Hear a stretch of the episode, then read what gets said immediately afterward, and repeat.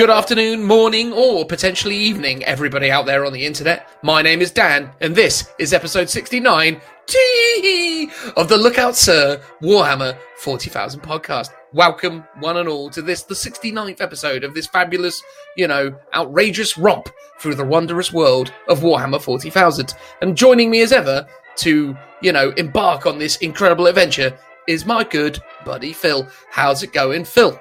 Uh, I'm very good, thank you. Um, Did you enjoy my tee hee hee to indicate that, you know, the number 69 is synonymous with filth? I know. I, I sort of feel like we should be reviewing the Hedonites of Slaanesh. Uh, Well, potentially. We Um, should but- but diversify isn't- our portfolio. exactly. Do some AOS and then we can uh, stick it in. Exactly, exactly. But we're not doing that, actually. What are we doing today, Phil? What's on the agenda? Well, I believe we're talking about terrain, all things terrain, the rules, the models, the what does it mean, building tables, anything to do with terrain. That's what we're talking about. The dark arts of board and or terrain manufacture and the impact that it has on our gaming world. Yes. Uh, yeah, But the one thing that everyone needs technically to play a game, but so few people actually own. I mean they do take up a lot of space, but you know, let's uh let's before we get into all of that, hit things off with a five star review. Well, howdy, partner. These boys keep joshing us about with all their chitter chatter about little plastic figurines. They've asked me to do this jingle for them. I don't know what they're talking about half the time. But anyway, now it's time for that five star review. Thanks for listening and enjoy the rest of the show. And let's all pray that it doesn't go on as long as it did last week. Yeehaw! So, Phil, this five star review comes from Australia again. We've had a lot of uh, a lot of uh, Australians sharing their love. I feel like uh, clearly we were a best kept secret for the United Kingdom, but we have now obviously been discovered by our brethren, our 40k fan boys and girls in the land down under. So, yeah, we've had a We've good gone- amount of We've gone global. We have gone global. I mean, to be honest, though, I imagine that this show works better for Australians than it does for those in America, uh, given the fact that some of the kind of general sentiment and uh, you know uh, ideologies and humour that we uh, that we try to uh, exemplify in this podcast. You're talking about the, the, the 80s cartoon references that they surely have that the Americans wouldn't. May, maybe, maybe. I mean, again, it's it, it's difficult to know. But my point is, is it's obviously great to see all this love from the Australias, uh, and obviously we appreciate that. But we obviously appreciate whatever love we can get from wherever it's coming from. So, if any of you out there wish to, uh, you know, further supply us with love, uh, you need only go on to places where it is possible to leave a- a five star review and do so, and eventually you'll get called out on the show, much like John uh, Pastor Lyak, Iyek, Illick, Pastor Lelak, uh, via Apple Podcasts of Australia. Uh, he has said, a wonderful escape, five stars. Magical. Uh, my favorite 40k podcast, the lovely dulcet tones of Phil, Dan, and Joe, uh, and the ever extending run times makes this the perfect escape from a crazy world. Now, obviously, we probably need to acknowledge the fact that the run times have been slightly more streamlined lately due to our new weekly format, and obviously, we don't have Joe anymore, so there is a certain level of uh, of uh, you know disingenuousness to uh, to this pod, uh, podcast review. But we still feel like we deserve this five star review, Phil. Right? Oh, for sure. I mean, even for a weekly podcast, we are still probably three times the length of an average podcast. So we're, we're still up there. We, we've got We're the still up numbers. there. We've got the numbers in terms of the number of minutes and seconds that this podcast will run for. There you go. There we are. Those aren't rookie numbers. This is uh, this is the uh, the way it goes. And obviously, the lack of Joe, I feel, is only uh, only enhanced things. I mean, obviously, I don't feel that. I miss him dearly. Oh, um, but anyway, the banter, off tangent conversations, and love of tea makes it feel all the more homely. Now, I have to admit, I do not have a great love affair with tea, but Phil here easily compensates for that. I mean, how many teas have you had today, Phil? A good no, seven to eight easily. on, Eight on teas. easily. Yeah, I Mate, have. that is more teas than I have probably drank in ten years. Jeez, you're doing it wrong. Mate, clearly, I, I, I, I'm not even that much of a coffee guy, right? Like that's the other thing. Like people say to me, like, "Oh, you, you in, big into coffee?" Then it's like, no, not really. I just, just drink water all the time. Really boring. Well, it is. Well, that is also you know good to do. You- You're meant to have like your odd two liters, isn't it, a day? Your your minimum. I do that, but then I also have another five liters of tea on top. My goodness, man. I mean, tea is the drink of doers, though, isn't it? You know, your productive drink, the tea. Uh, Maybe I should indoctrinate it. It, it does, but it also explains why I spend so much time going to the loo. Well, exactly. Give, exactly. Gives you a bit of a weak bladder. Do you ever treat yourself to a garden wee? Um, no, I, I try Right. to avoid that. I think uh, there's been one or two times uh, in this house where um, the bathroom has been occupied by a small child having a bath or shower or whatever, and they're going to be in Mm. there for a good half an hour. Mm. And I've been drinking copious amounts of tea or water in the shed, and I come in, I literally got to go. And I've just had no other choice but to water some plants. Well, there you go. Um, so yeah. I would say it is my preference to have a garden wee. Really.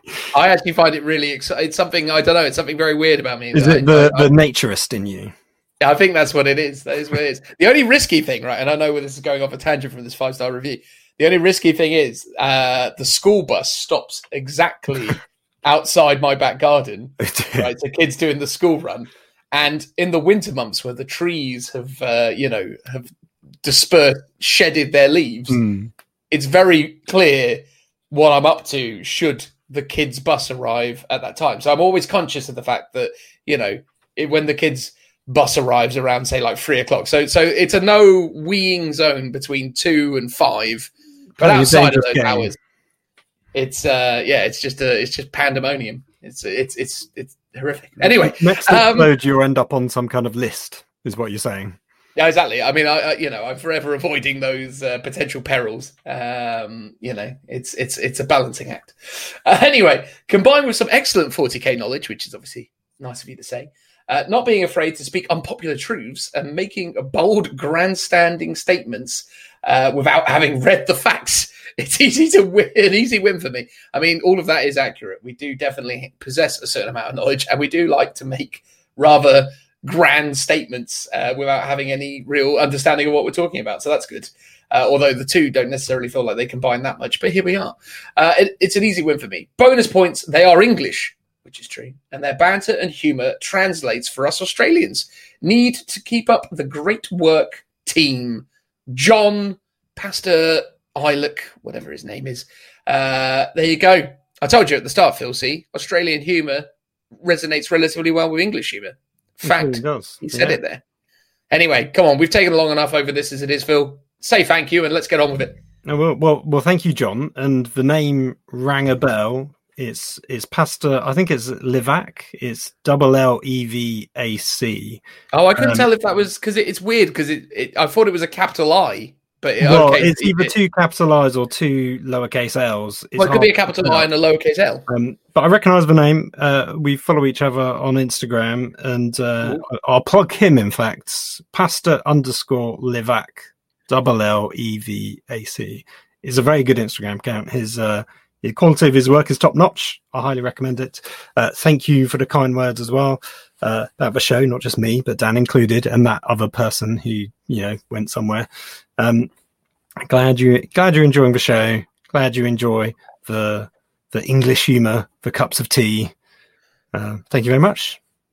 There we go. Beautifully done. As I say, if anyone else would like their five star review read out on the interwebs, just leave us one somewhere. Equally, you could go to our YouTube page, our Facebook page, our Instagram page, and say nice things in those domains. And we'll probably seek to regurgitate it here uh, because, as we've made it abundantly clear, we have little to no scruples when it comes to this stuff. We're just out there for all the love. So, Thank you very much, everyone. We hope you enjoy the show. We're going to get straight into it after the traditional transitional noise. Woo!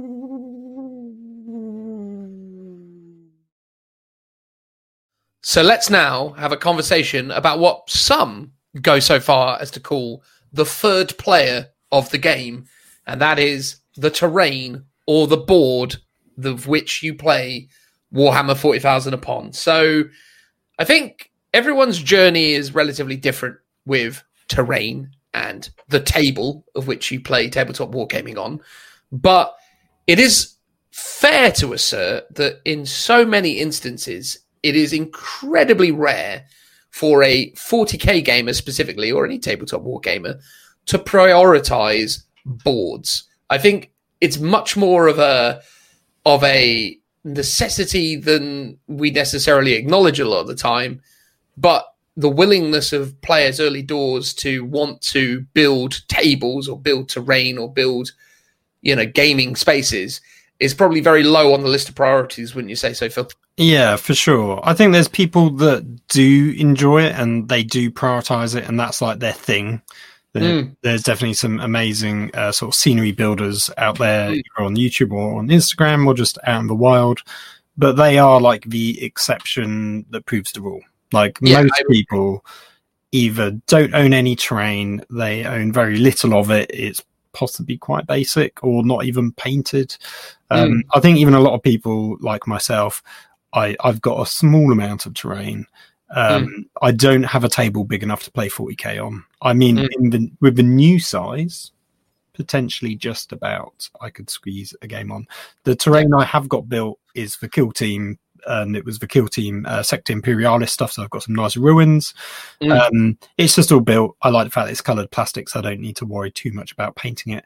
But I mm. do keep looking at it, going, I should really paint it. Yeah, I mean, it's really interesting because I would argue probably maybe 10% of 40k gamers aggressively invest in terrain.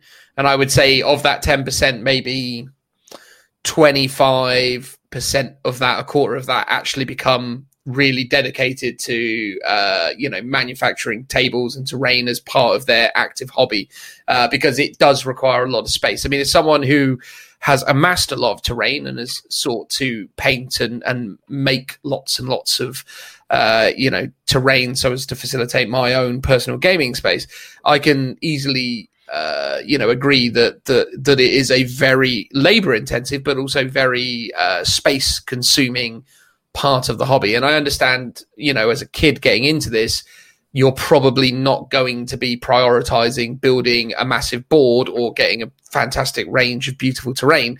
But that, in a way, becomes one of the more interesting aspects of it because ultimately it is by far and away the most important thing when it comes to playing this game. Because if you do not have a surface to play on, uh, and some you know terrain features to immerse you into you know the the atmosphere the the the, the hobby world, that the, the, you know, the fictional universe that we're creating around ourselves here, it, it, definitely does break the immersion and also render the requirement for you to paint these beautiful miniatures so well very, uh, you know, relatively obsolete. And I think, you know, for myself, Phil, I don't know what your early experiences were, but I always remember that uh, when I was a child growing up, we had a really large green table that my dad had uh, had had had built uh, for me and my brothers when we were really young kids uh, to put uh, what was called a brio set on it. So in the UK, uh, there was this like old uh, train set, like this wooden train set kit called brio, uh, and it was all just like wooden, you know, train tracks that you would lay out, lay out on the floor my dad had taken it upon him to to you know to build this really nice long table. I mean, it was it was longer than it was wide by quite a significant margin. I would probably say it was probably like a two foot by six foot table, so very narrow, very long. But my early 40k experiences was essentially repurposing that with the card terrain that came in the second edition box set. Oh yeah, I remember the card terrain. Yeah, yeah, yeah. yeah. To and, that, I did the old uh, green felt um, sheets. Uh, but that was more predominantly when I was uh, probably a bit younger, like 10 or 12, and was playing uh, Warhammer Fantasy mm. um, and not 40k. I think when I got to 40k, it was I'm just probably doing it on my mate's carpet uh, yeah. with some bits or on a table. Again, no kind of colored board or anything. Yeah. Um, I mean, it was crazy, right? Because I mean, you know, I would go around my friend's place and we might play on his kitchen table with just, you know, the odd pile of books, maybe, uh, you know, an ice cream tub and something like that. Yeah. It was always like really, really lo-fi in terms of what it was that we were playing with.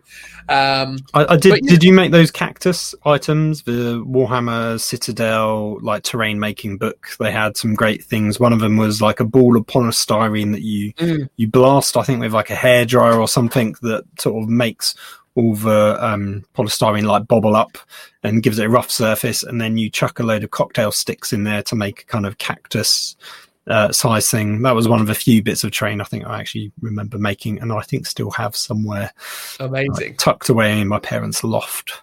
Oh, if it wasn't in your parents' loft, you should have gone and tried to find it so that you could have posted it on Instagram around this uh, No, true. around Yeah. this episode as a little callback to it. But yeah, I think no, I never made that one. I made uh, a lot of um, bunkers, a lot of um, industrial buildings. Uh, my granddad was uh, a really great woodworker, uh, and he had a fantastic um, workshop uh, for when he used to be a professional carpenter. And uh, me and my brothers would muck around in there building like you know these more industrial shapes where it was easy to get like little offcuts of wood and, and make it into different things. And there was a number of like uh, items that we were all quite proud of. My brother Rory made this absolutely fantastic orc fortress thing because he was really a dab hand when it came to uh, to to more kind of you know sculpting and making stuff. And you know we were lucky in that regard because we were all quite creative and quite invested in early doors. So we, we we built up a relative collection of it. But you know ultimately as time went on as you know people fall out of the hobby i mean my brothers all lost interest in this hobby as we went along i'm the only fools. i know fools fools i mean or, or am i think how much think how much money they've saved. I know, I know, right? I know. But um yeah, don't don't don't make me think about that. That'll make me cry. Um but yeah, I suppose that's the thing, isn't it? Right? Because early doors, we all have these much more low key things. And I think as well though, I think what's really interesting for me as a player is that because I've grown up with this hobby, because I've gone through the various stages of different levels of financial and and and and you know general kind of like space abilities, as it were. You know, at the end of the day, it was very difficult for me to convince my mother that you know we should dedicate a part of the house to this very specific hobby. I mean, that was that was crazy. Whereas Mm. now, you know, I have my own house. I can dedicate the space that I feel is necessary. That I can negotiate with my uh, with my darling wife anyway. Uh, and you know, ultimately now I'm in that situation where I can start to build boards and have them permanently housed and, and tables and things like that, which is fantastic. And you know, I think if we go back through the history of things, early doors Games Workshop, as you've alluded to, Phil, with what you were saying about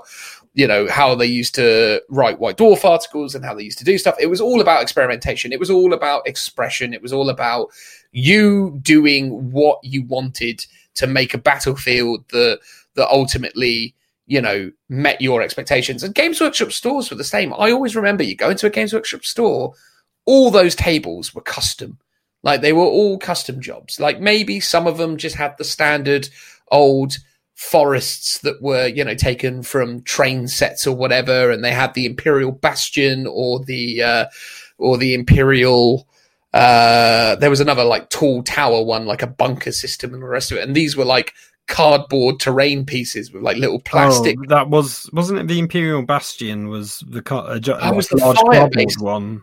yeah Oh, fire then there was a fire base. Yeah, yeah. I think I had yeah, one yeah, of yeah. those. There was a cool uh, sort of bunker, almost like a sort of entrenched uh, wall, like a defense line, because it had Mm. two bunkers at either side. I think that was a tutorial in one of the White Dwarfs that I remember doing. That was good fun. Or when Yeah, yeah. using cereal cardboard to build those.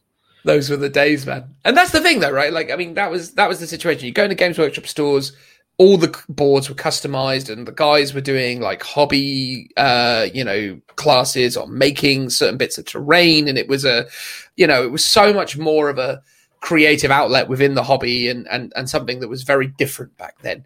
Uh, but obviously, as time goes on, GW has now standardized their terrain kits. It's become another revenue stream for them. They've they've uh, uh, you know, embraced that part of their business and now do a number of, uh, you know, official GW products that they specifically write rules for. And what's interesting to me is is really kind of exploring that concept and then trying to kind of debate the impact of that, but then also the impact of the third parties and what they're doing with their own terrain kits. That's being, you know, people like Battlefield in a Box that are uh, producing, you know, these really fantastic, uh, you know, straight out of the box kits where you just basically pull the thing out of the box and it's ready to use. Mm. Uh, you've got all the various different manufacturers of MDF terrain and what they're doing in that space, and a Did number you of see other. that? Um, I think it was uh, maybe a Kickstarter. It's like a pop up book terrain. Yes. So there's a bunch Yes. of pop up books that you open up and the terrain, like the ruins, fold up, pop up. Yeah. Oh, that's a bit mad, but quite ingenious at the same time. Yeah.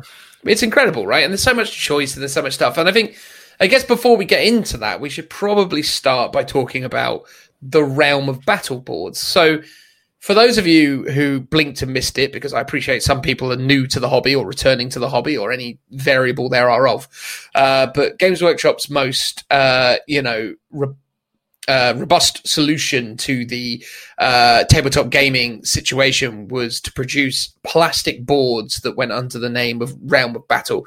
Uh, and for Warhammer 40,000, you had a handful of different options. You could either, uh, in the end, you could either just get the standard Realm of Battle, which was essentially a series of hills and flat panels that were textured with you know mud effects and you could obviously paint these up and flock them and do that side of things. So they had a good level of sort of 3d space as these hills were kind of built into these uh, into these plastic boards. Uh, you also had these cities of death uh, boards as well which were notoriously uh, dodgy because they had all of these like guttering systems molded into it so again another nice 3d effect but if you ever tried to roll a dice on them you inevitably never could roll a dice properly because Yeah. they would always inevitably fall into the guttering Am, and am I right? be. Am I right in thinking they don't sell those anymore?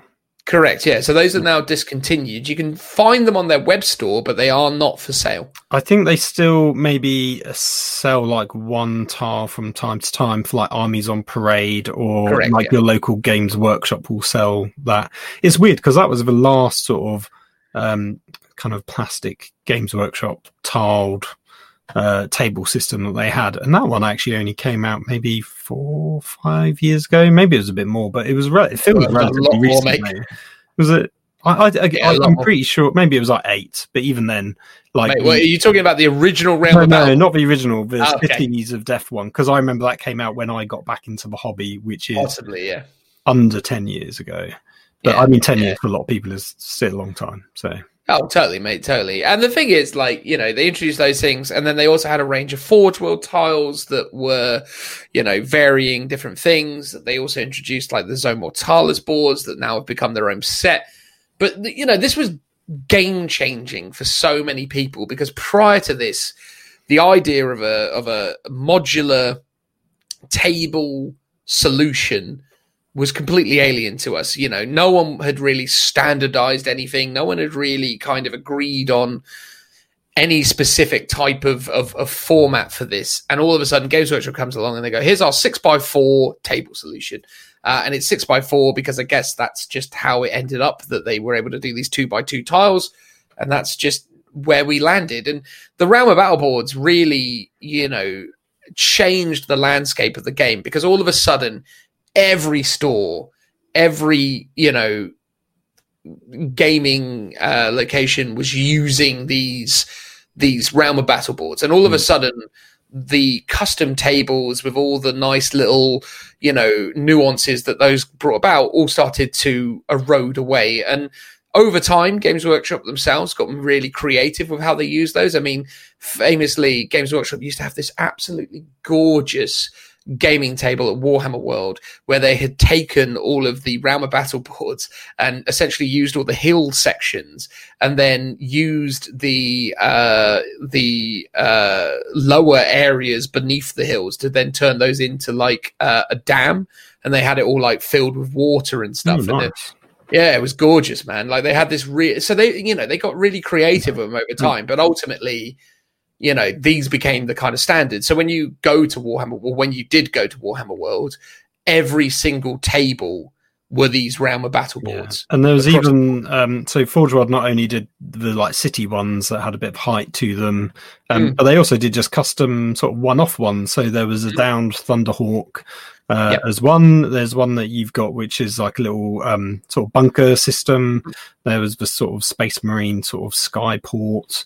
Another um, like Firebase one that they did as well. So they did a whole bunch of different tiles that you could get and Yeah. sort of plug in and they would all fit with the kind of classic hills um, realm of battle tiles, which was all Yeah. quite ingenious. Yeah. And what was interesting about Realm of Battle was is it was really innovative in a lot of ways. It was really good for a number of reasons. But it was also not nearly as intrusive as maybe people thought it might have been early doors because one thing it was as much as anything else was expensive. And it was still cheaper for people to do their own custom jobs in their own homes or to build their own stuff.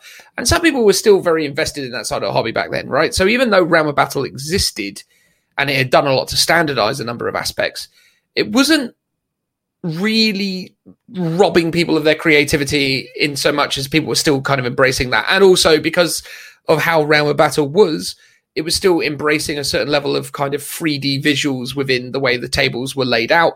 Uh, and there was still a lot of verticality. There was still a lot of different kind of surfaces that you played over. Um, Yeah. So I think Realm of Battle it was a good base for like just for adding in your own terrain on top. Really, Yeah. No, absolutely. For me, I look at Realm of Battle and I think that Realm of Battle is still one of the best broad solutions. There are things I don't like about it and things that I I always struggled with. Uh, especially when Games Workshop used to start using them in battle reports in White Dwarf magazine. Because one of the things that really always frustrated me about Realm of Battle was the fact that the, the the lines were clearly drawn. So you always sort of broke your immersion a bit because you always saw the cracks, as it were. Hmm. So there was a charm to the old tables because no one they built were mostly built as one big piece. So you never had to see the fact that there was a clear two by two square. You know, Yeah, I mean, I think most people understand that that's the practical trade off of do you want something modular, then you're going to have these sort of joins on every Mm. two by two versus one custom table which doesn't have it, but then that is literally one table that you're stuck with and it's not Yes. modular at all. No, Um, absolutely.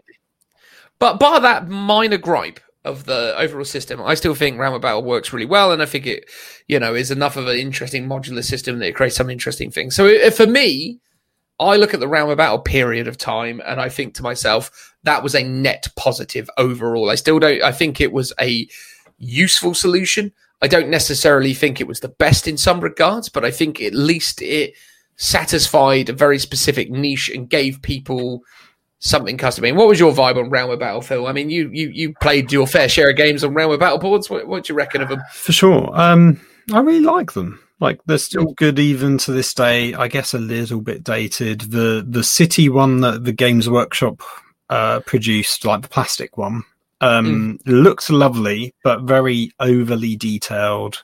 Mm. And as you said, not the best to actually play on in terms of rolling your dice. Um, and really doesn't work with terrain either. well, well, the weird thing about that is that was when they that was just before they started to release Sector Imperialis Mm. and a whole new suite of terrain.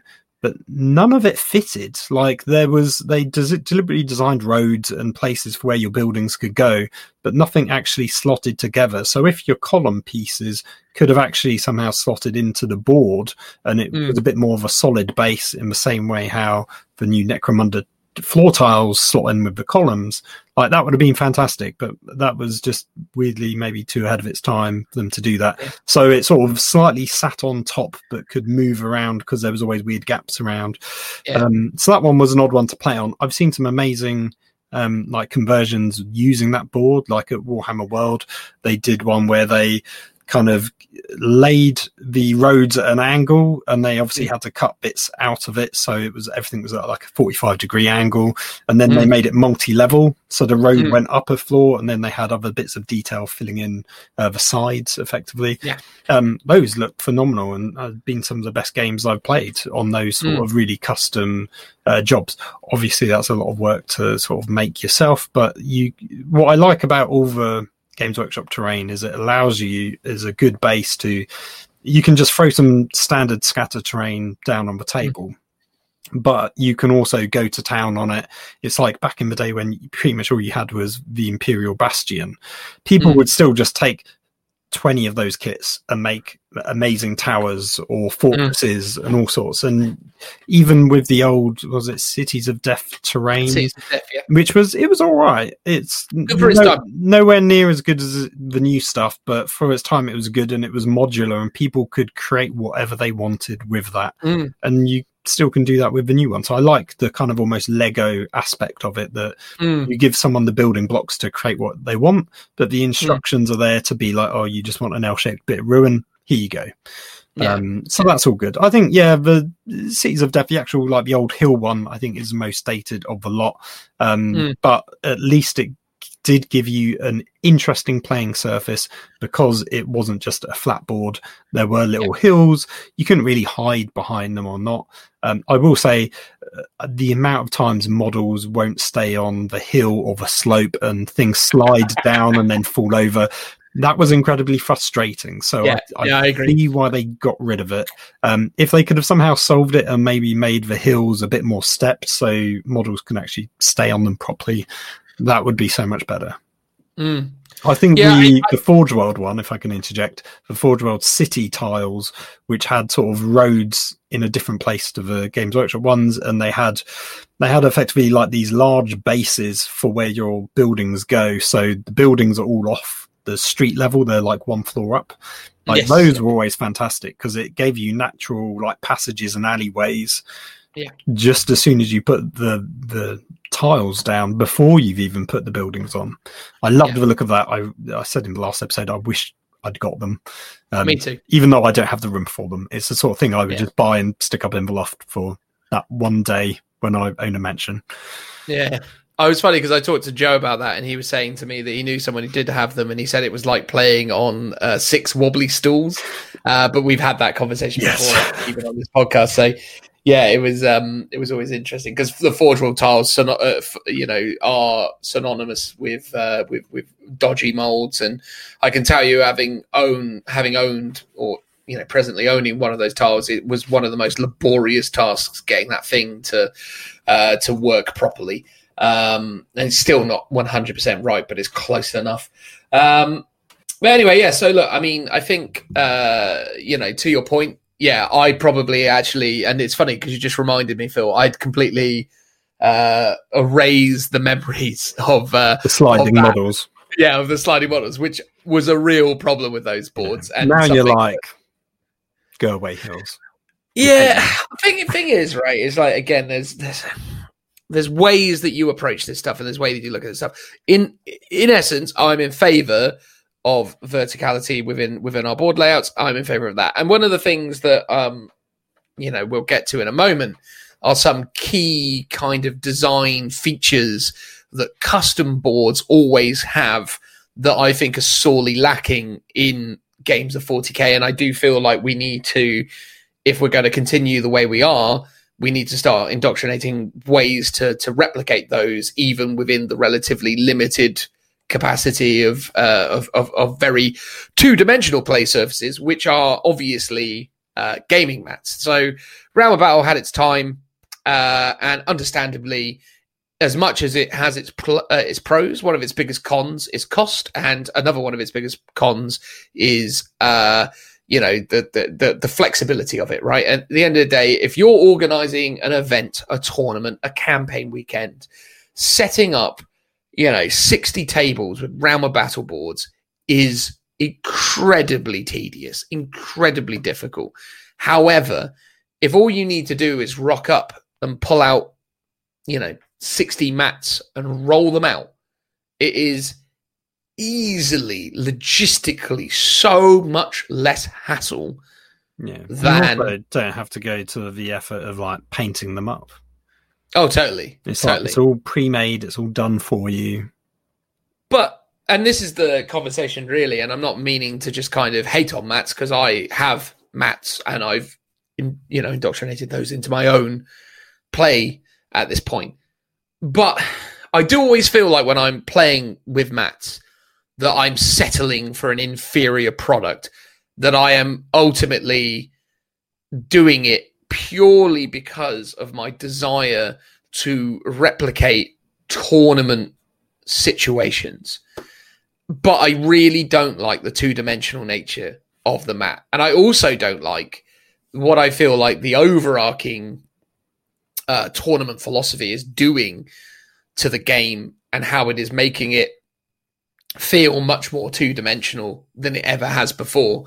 And even the littlest thing of having a few hills on a Realm battle board transforms how the game feels to play Oh, versus sure. these flat surfaces. But I mean, where do you stand on the mat situation, Phil? I mean, you, you relatively okay with it? I mean, what, what's I, your vibe? I've played on a bunch of mats. My biggest bugbear about Mm. mats, and this is such a petty thing, I hate, absolutely hate the way my dice roll on the mat.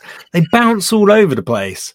Like th- they don't seem to roll as well. I seem to roll lower Mm. than when I'm on a realm of battle, nice and clunky, got a Yeah. nice sound to it. I seem to get much better results than when I'm on a Mm. mat. Now this is completely subjective. It's just me. When you're on a Realm of Battle board, When mean? I'm on around my battle board, I roll better. I'm rolling a bit more hot, as they say in the parlance, uh, than when I'm on a mat that and it's just all bouncing willy nilly all over the place. Yeah. Um, obviously, Realm of Battle is a bit more noisier. Uh, you get that kind of clunky sound, but I I'm kind of used to it. I kind of like it. Um, what I It's a charming part of the game. Exactly. I, I kind of always hate flocked Realm of Battle boards. I don't like flocked stuff. I think it looks a bit rubbish. Um, fine for Warhammer Fantasy, maybe uh, in the old days.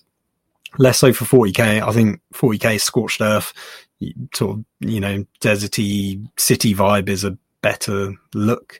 Uh, Overall, I mean, mats have a practicality to it. I think they've become a real popular choice, probably not just from tournaments, but especially from like YouTubers. Um, They're kind of back reps. Uh, but I, I get it from their point of view, where, you know, you're doing battle reports every single week. You want to Yeah. vary up the terrain. The easiest way to do that is to buy 10 different mats or even like two or three, and you can just roll a different one out, and you've instantly got a different world to play on a different setting which makes sense. Um, the other one is like, you know, mats with scattered terrain. And by scattered terrain, I mean pebbles and rocks. I sort of Mm. get why people do it to make it look a bit more realistic. It kind of still looks a bit naff most of the time. You can't Yeah. beat a, either a Realm of Battle board or a custom board where you've got all of that stuff, the stones and rocks baked into it. But it's just Mm. so much more time consuming to make yourself. You you've fixed everything in place, so therefore, even though you've got one maybe two by two modular tile, everything Mm. that you've maybe added to that is on it, and you can't move it around in the same way that you could do um, with the mat. And Yeah. um, I guess the other thing with mats, and that's a general thing, even with the 40k stuff and the 40k um, like printed stuff, is when sort of people just ignore what's on the mat. So they'll be like, "Here's a building, and I'm putting it in a road." Yeah. sort of instantly breaks the immersion of it. Yeah.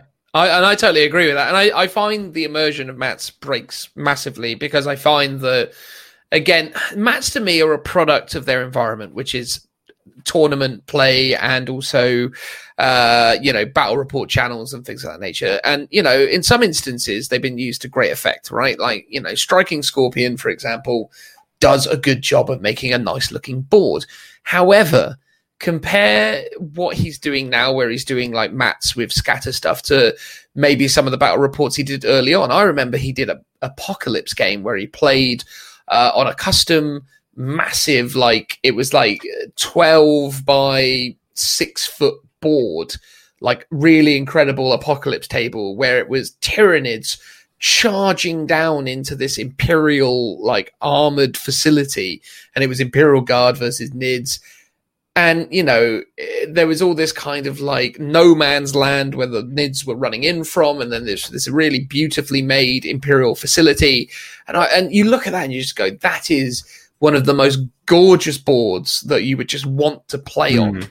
versus here is a crater with some pebbles around it. Here is a thing with some pebbles it's just oh man. And again I, I i think i think the thing is is i understand the practicalities of why they've got to do this. I totally get it. I'm just saying that should we all resign ourselves to that being our default and should we be happy with that as the norm? Because to me, I don't really ever like the idea of that becoming the norm.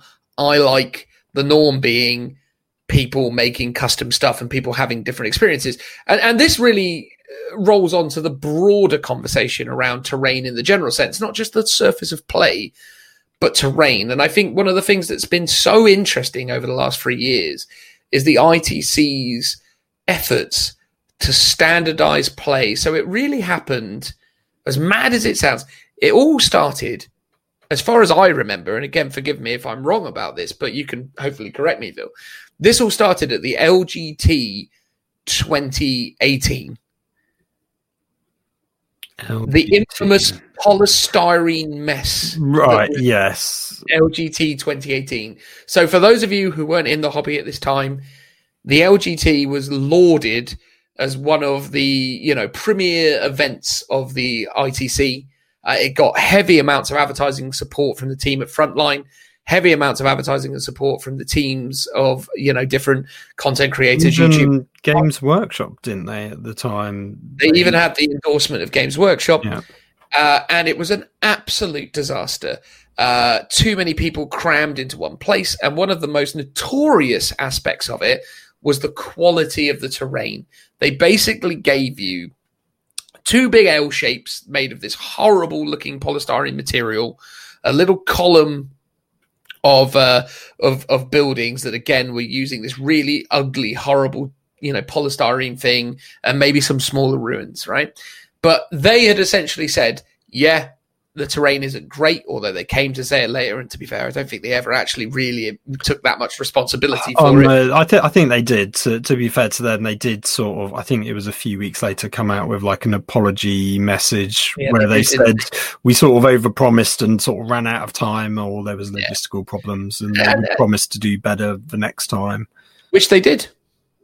Yeah, it was better based on all evidence. I mean, the LGT of 2019 uh, was a spectacular event, according to all the attended. I, I also got the impression to give them some defense, not that they necessarily deserve it, that the uh, the narrative uh, tables for the kind of little um, narrative uh, campaign they were running was really good because I think they were okay. done by a different team or different people.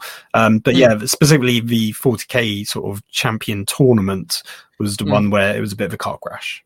Yeah, but irrespective of all of that, one of the overriding sentiments from everyone that was there was, yeah, the terrain wasn't great. However, the principles of what it represented led to some of the best games of 40k I've ever played. So a load of people turned up and basically saw the light.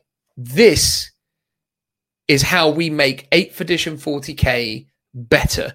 L this is how we. Hmm? L shapes. L shapes.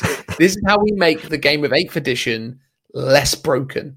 Because do not misunderstand me. 8th edition had a massive issue with shooting armies all the way through.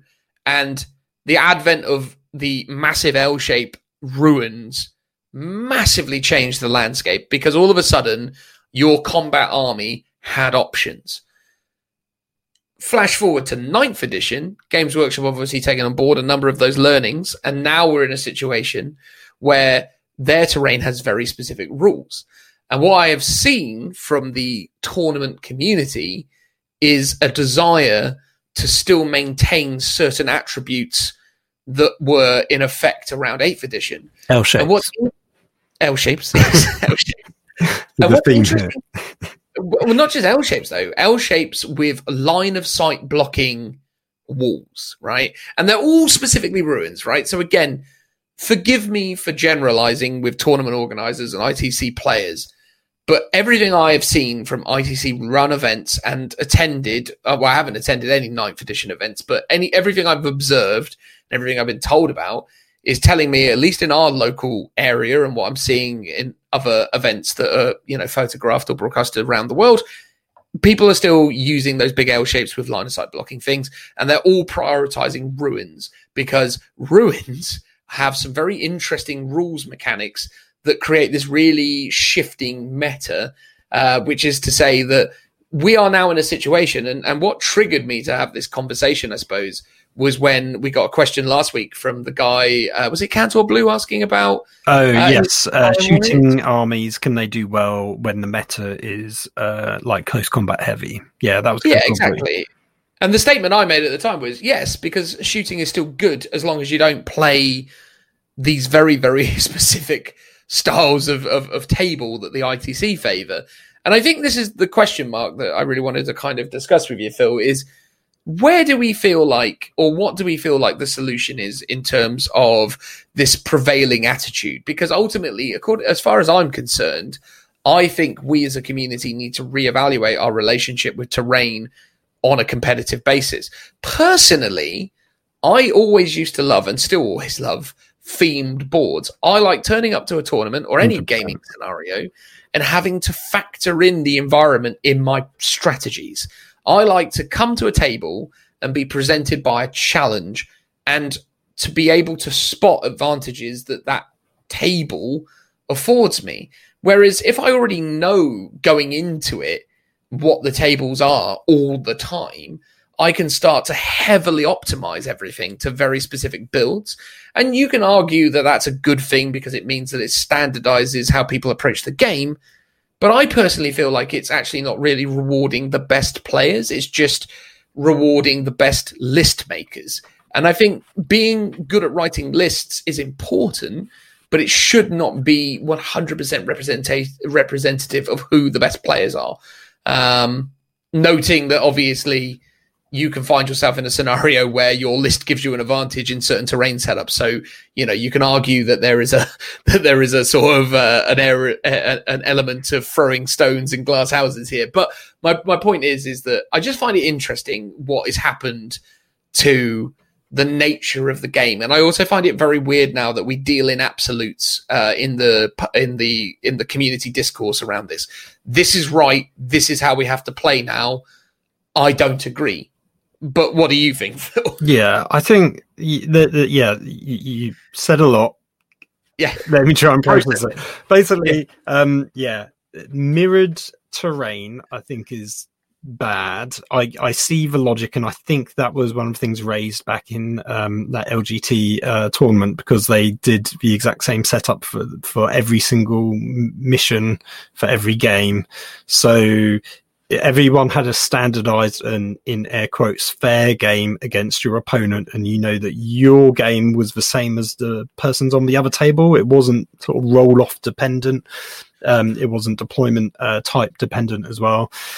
But i think it can just be too by the numbers when that happens. It's much better to have asymmetric boards give the players a choice. The whole point about having a roll off to pick the deployment zone should be do you want to try and for your army pick the best side of the table and mm. do you want to therefore have a slight disadvantage where you've got to put some models down on the table first now maybe because it isn't the i'm deploying my whole army you're not deploying you're then deploying your whole army you've lost that balance and it's like oh, i'm only going to put one unit down and I've got tons and hmm. he's not got many. So actually, me picking my deployment zone and putting a unit down isn't actually a disadvantage. So I'm just going to do that all the time. Um. Yeah, asymmetric uh, are, uh, missions and uh, deployment zones are always more interesting. I think one of the things we have potentially lost uh, going through the editions is every single each mission has a fixed deployment zone, which sort of makes mm. sense. But I quite like the idea of you're up against an army. It's like, oh, it's orcs, but it's like let's roll off and say, oh, I've got Dawn of War. Oh no. Or, oh, I've got Hammer and Anvil. Ha ha ha. Um, and that in itself completely changed um, the way you play against a particular type of army. So every single mission had a different play style based on the deployment zone, which mm. also, you know, you you could never really set up your terrain for a particular advantage because you didn't know what the deployment zone was going to be. Whereas I think even now, so let's say you're not doing a tournament game, but you've and this is probably the wrong order. You, you would normally set up the terrain and then you maybe roll off for the map and uh, the mission. And I think that's how you meant to do it. I think a lot of times people might go, "What's the mission?" and then you go, "Oh, cool, let's shuffle these uh, bits about." Um, and that, that's another thing that we not talked about is how you know objective markers interact with uh, terrain because obviously you meant to put the objective markers down first um, mm-hmm. and then terrain uh, second. So now, in theory, no uh, objective markers should be inside uh, buildings or terrain, and they mm. can't go on sort of uh, top floors or anything like that anymore when they used to, which mm. did hugely uh, give an advantage to armies that could fly, for example. Mm. Um, but it did force people to go up the top, or at least consider that in their army. It's like, cool, you've got um, what was it like? You're doing Deathwing, like you've all got bikes or something, or your White Scars. You've done a whole bike army. Cool, but all the objectives on my side of the deployment zone, I'm putting up, uh, you know, a floor up, and mm. they couldn't reach it, and they'd be like, "That's not fair." And it's like, but you knew that's part of the rules, and yet you yeah. list builded in a way, you know, that disadvantage yourself. Mm. That's less of an issue now with how you know the vertical um, engagement um, range works. So you know you could still, if there was an objective on the top floor, not that you can, but if, if that was the case, then you could actually just be below it and you'd still be able to score it. So, mm. um, yeah, I don't know. There's there's um, a lot to unpack. I think L-shaped ruins are still uh, kind of bad for the game. I think part of that might just be a hangover from people's collections that they've got all that terrain from Eighth Edition and they don't want to sell it and make new stuff. Um, yeah. I definitely remember playing at um, was it No Retreat where their stuff was packed with line of sight blocking terrain and it was physically line of sight blocking, which while beautifully looking isn't as practical to play on in ninth edition as it was in eighth edition because of the way the terrain rules work. Yeah. Um, For me, there has to be a synergy that can enable us as players to reward a variety of armies. Clear lines of fire, clear unaccessible areas for anything other than specific types of units. You know clear advantages that that certain things are able to exploit right? So for example there must be a terrain layout where there are big areas where knights can roam freely and there are pressure points applied to your enemy that means they have to come out and play right? That has to be doable in conjunction with constrained spaces where knights cannot interact. Equally, areas that that that flyers are able to exploit angles on and, and do other things. I mean, ultimately, when you boil it down, right, there's five things that you got to factor into a game of 40k. Really, really big stuff like knights, medium sized stuff like tanks, flyers, infantry, cavalry, and bikes. Right? That that's like it essentially. Now, those different types will have different variables. They might fly, they might, you know, burrow underground, they might do whatever they do. But the point is, is those are your five kind of key archetypes, and they both they all occupy different footprints. So you need to have a terrain set up that has some natural advantages for everything while also having negatives because that then creates some interesting gameplay nuances because all of a sudden you know you've got some objectives that really only infantry can contend over and then you've got other areas where it becomes like a kill zone because massive scary things lurk about in those spaces. And these are the sorts of ebb and flow to gameplay that's really interesting to me. You know the other thing that i think we're drastically lacking in 40k boards and that's depth. There are no holes in 40k anymore. True. And that is so bizarre because what is the first thing someone does when they build a custom board? What is it? Come on, you know. If you were making a custom board, what would you prioritize first of all? Like some height. But also probably because I know you've made a custom board. You've oh. forgotten yourself what you did. Like like craters and stuff. Yeah, trench network trench is what network. you did. Oh yeah, for sure. Yeah. You built holes, right? Yes. People people always every time I've ever seen anyone talk about custom boards, they've always gone, Oh, we'll get a river running through the middle of it, you know, like a canal or something, some sort of hole that that creates depth. You know, and that to me is maddening. It's like, okay, cool. How come we've not factored in un you know un impassable terrain like holes because even something like that would be easy to implement on on on your uh, on your mat scenario. You just need to basically introduce some some like you know some areas where you can just put it over the top that basically creates these you know these impassable lines. Because I think the thing is to me is I think the key to making the game better and making it a more interesting thing is creating more choke points and more mm. essentially more more more um more areas of you know of denials to stop yeah. people having free roaming ability. What I liked about like older editions of the game where you had mm. things like rivers which mm. were pretty much impassable terrain unless you had a bridge or yeah. you had for example a chimera which had a special rule. It was an amphibious craft and it could go over these rivers. And I think that yeah. had that rule even up until like seventh edition. But like mm. no one ever had rivers or anything similar to make use mm. of that rule. And it was like, mm. that was quite a cool, clever little thing that you could use um, just to add a different sort of level of dynamic play. Like I said, choke points, I think sometimes can be really good, but then sometimes they can be really abused and sort of narrow the board down too much potentially. But mm. then armies in 40k, especially more so than fantasy, have loads of you know fly abilities and ways mm. of getting around it. So it's probably less of an issue in um, 40k. I can tell you why people don't do holes is because you can't physically make a hole. Like what you have to do is you have to sit something on top that is raised up at the sides to then have a hole in the middle. So it's like an mm-hmm. artificial thing. So if you if you have a trench network, what it is is, is a, it's a hill on one side, and then you've yeah. got your your trench inside this mini hill that still sits up sits on that table. Um, mm. The best sort of version of that is oh, I'm trying to think what it was called. It was like the Imperial Trench Network, was it? The Games Workshop did. Um, yeah.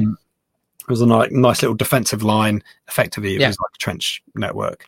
Um, yeah. That was the thing that kind of could sit on the board, but look like a hole in the ground and act like a, a proper trench, but still yeah. thematically look correct being sat on the table. Um, if you're going to do what I did, which was actually, um, so I used extruded uh, polystyrene and you cut into that and that's mm. like your ground. And then you can cut into it by like six inches to create your trench network. It's like, that's fantastic. That is so much work. Um, when I had done that, so I did one, uh, two by two, um, tile completely mm. custom using the Forge World or old Forge World uh, trench network that they produced because mm. um, I paid an arm and a leg for it by eBay. Um, I basically I got enough to make out an entire table. I I did that one tile for Armies on Parade, and I was like, every year I'm going to spend like a month or two building another tile, and in six mm. years' time I'll have an amazing board. Um, and I just never got around to it because um, yeah. one, it was a pain in the ass basically to, to build. It was like a lot of effort, but also too, I just don't have the table space for an entire table. So that was like my lack of motivation to ever mm. carry that on. Um, I still desire one day to finish it off, and I'm sure I may well do. Um, mm. Well, it was interesting that you said that because I remember obviously as well though, and and this again is sort of again it's it's it's one of the things about these printed mats that I think we're not fully exploring because for example, if you look at games like uh, the Deathwatch uh, game that they did with uh, Genestealer Cult and Deathwatch, do you remember what that was called? Kill Teams Kill Team? or something? Oh, yeah, it was just Kill, Kill, Kill Team. team. Was it called Kill Team? Anyway, it doesn't matter. You know the game I'm talking about. They did a mini game, and it was the series of Deathwing, uh, Deathwing, Deathwatch. Oh, Deathwatch Overkill. Deathwatch Overkill. Game, thank yeah. you. And um, and in that they give you a full set of tiles uh, to play the game on, but there's so much, um, abs- you know, empty space because they've essentially built in like a network of of of of um, you know of of platforms essentially. Yeah. So there's lots of areas, lots of holes, lots of things that you need to navigate around. And you know, to me, I just think, well, cool. Why don't we just make like why don't we just make these these mats have a river network going through the middle of it, or do something like that, and then just honor it. Just be like, yeah, that is there. I, and I, then I think a lot of printed mats do, but mm, I, I would assume a lot of people don't go for those ones because they are maybe restrictive. Um, I think if you're a more narrative player, you do maybe you're doing Crusade or you're a bit more of a casual gamer or not necessarily too fussed about tournament sort of style. Maybe you Mm. would go for those. Um, But yeah, I mean, I mean, even mats they're they're cheap. They're cheaper, but they're still not cheap. So most people will probably have only one- about 40, 50 quid, aren't they? Yeah, but I mean, I mean, it, not to suggest that that's cheap, but I mean, it's not 200 quid for a no, exactly. So- but what I mean is, most people will probably buy one and be like, I, Yeah. I've, "I've got my one mat. I don't need another one." It's probably very few people that are going to go. I'm going to buy two or three. Yeah, and I understand that. I'm just saying that it, it's one of those things that's just interesting to me because as soon as you actually factor in that into the design of a table, you can immediately start to make things more interesting. You can immediately start to think about different ways of approaching it, and it just creates a whole different gaming experience. And I do think it's the key to unlocking better, more interesting games because because again, if you just think about level design in video games, you know, the, the, the delight of those things is the restrictions and the choke points and the, and the, and the tactical decisions that you have to make as a player to tackle your environment. And the same is true or used to be true in games of 40k. You know, it- it's fantastic when you're playing a game where there is a clear tactical advantage to controlling a point on the board. It's like, I need to have this bit under control because I need to own that bridge. And all of a sudden, it becomes a completely different style of game. And I, again, right, I'm it's I understand it's going to be impossible for this to get rolled out as something that could be massively available, but I, I'm just throwing it out there to get people to think about it and just think about what this means for them and their own gaming experiences and what it could represent as a challenge.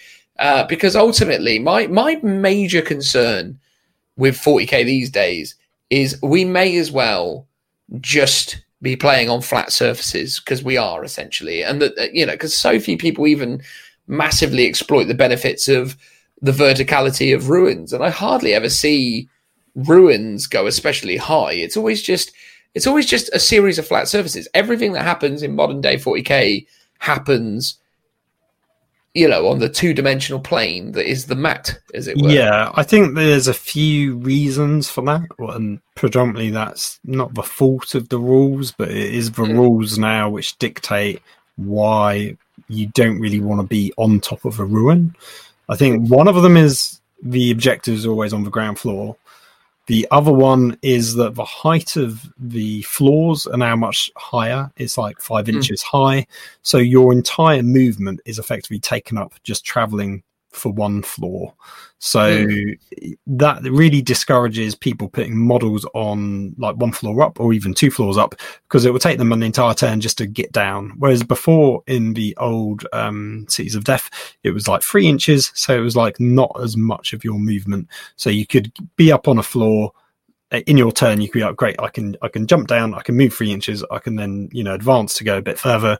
So I'm, I'm not really hampering myself by going up there. Whereas I think now people are like, if I put those models on there, I'm putting them on there because they're going to stay on there. And the game is so mobile, it's so focused on going out, getting objectives. Um, it really discourages that kind of play. In verticality, so interesting. It looks so great. Um, there used to be some even cool rules. So in the eighth edition rule book, in the kind of uh, narrative games, there was a special rule. It was like if you were like one floor up and you were shooting down at something, you had an advantage. So you got plus one to hit. Now, Oh, you're talking about no, no, this is this is actual 40k eighth edition. Really? Those those those fluffy narrative campaign section, not even campaign, Oh, okay. those narrative rules that we never really even looked at, um, Mm, even ever played. It was it was one of the core rules in like the sort of city fights. Um, if you're like high up on a building shooting something down lower than you, you got plus one to hit. Super cool. I'm a bit like, why isn't this a stratagem? Like that's a really nice narrative thing that everyone could have access to. It encourages you to stick stuff up um, on a building that is also an easy target to hit back at the same time. That's always the downside of putting stuff up there, which is why I think people don't do it anymore because it's sort of you know y- your heavy weapon teams are too squishy for the current state of the game that it really most people don't like to play them or your hmm. devastator squads and stuff like that. You know, I think some armies have exceptions, but that's sort of why. And it, ultimately, it does create this thing of you'll have all this amazing terrain, but no one will be on it. They they'd much rather be behind it because then they're getting the Mm. benefit of the obscuring rule, which is the other reason why I think people don't like to be on these these terrain pieces. I, I've, Mm. I've watched a few battle reports recently online, and knowing we were talking about this episode, I was factoring that in. There was an amazing um, tabletop tactics. Love their guy, love their stuff. The last battle report they put up, it was like this amazing terrain. There's there's um, um, sort of not quite mountains, but like cliff faces with the tectonic drill um, terrain piece on the side. Mm. You've got all these um, um, Adeptus Mechanicus, um, Mechanicum, um, you know, the refineries and stuff. Yeah. Pretty Yeah. much, I'm pretty sure this is correct. Every single unit never went on a single piece of terrain. They all Yeah. are behind it. They're all on the that- ground floor. battle report between Ultramarines and Death Guard, Yes. right? Yeah, that's Yeah, I. I, I watched that one as well. And again, same thing. Like again, really nice looking stuff. They got a load of Battlefield in the box stuff. They got a load of uh, 40k stuff. Look gorgeous, but again, never really saw them interact with it or it become a factor. Now, it's very I- weird. I, don't know if that was just a weird coincidence about that one particular battle report we both watched, or if that is just the general prevailing wind of most games of 40k now, where Yeah. you use ruins to hide behind, not be in or on, because there's Yeah. less of an advantage to that nowadays. Um, Yeah. uh, Can I can I can I just say as well? And sorry, I don't mean to cut you off, but I hate the ruins rules. I think ruins need to go. I think they are the worst part of the 40k terrain rules. And here's here's why. There is no negatives associated with ruins at all. In so much as I can exist in it, I can pass through it, I can shoot out of it, I get a save when I'm in it, I get obscured when I'm behind it. It's just a series of overwhelming positives. And I think there needs to be I think there needs to be trade-offs. I think we need a situation where terrain is positioned in such a way as it is a wall and you can't walk through it. And I think that is an important thing that we need to start incorporating into our rule set. Yeah, I think I mentioned it on a podcast before, or maybe we were just casually chatting. Is I, I like the idea that not all ruins are breachable. I like Hmm. the idea that some units have the breachable rule them baked into them, and that everyone else effectively has to spend an action making it breachable. So if you're a regular infantry squad, your action is I, I'm doing breaching. So, you know, at the end of my turn, I can finally d- finish off my movement or something to go through it. But I basically have not shot in exchange to pass through it. Things like Genestealers, yeah, they can go through any cracks willy nilly in a ruin. So they automatically can just pass through ruins. Um, Mm. Obviously, things like uh, Harlequins um, with their flip belts, they can do it too. So certain units should have that ability, but I think just giving it wholesale to every single unit is problematic. But then I do remember playing lots of games of sixth and seventh edition where that was the case, and you had to go through the door, and it No, no, six and seventh still six and seventh still had the same ridiculous uh, ambiguity around a ruin. Ru- ruins have been these ridiculous rule sets for years, and uh, and again, I don't mind it, but I think the problem is it's come to a real tilting point in so much as especially with the prevalence of them in competitive play because now here's the thing right this is a legitimate thing that you got to think about if you're playing ultramarines I want to run Roboute Guilliman. He is the Primarch. He's the best character. Cool. But he's bad in competitive play. And the reason he's bad in the competitive setting is he doesn't have the infantry keyword. And as soon as you don't have something with the infantry keyword, it doesn't interact with ruins. And if it doesn't interact with ruins, it's not competitive. That is madness. yeah Uh, I, I think there's a few issues there. So one, I think if if you you didn't have the ability to just pass through walls, it really does slow the game down. Like even with the vehicles, it's like, cool, I've literally got to spend an entire turn or two just going round this one building. Like I'm not going anywhere. It does mean you can't really get very far in the game.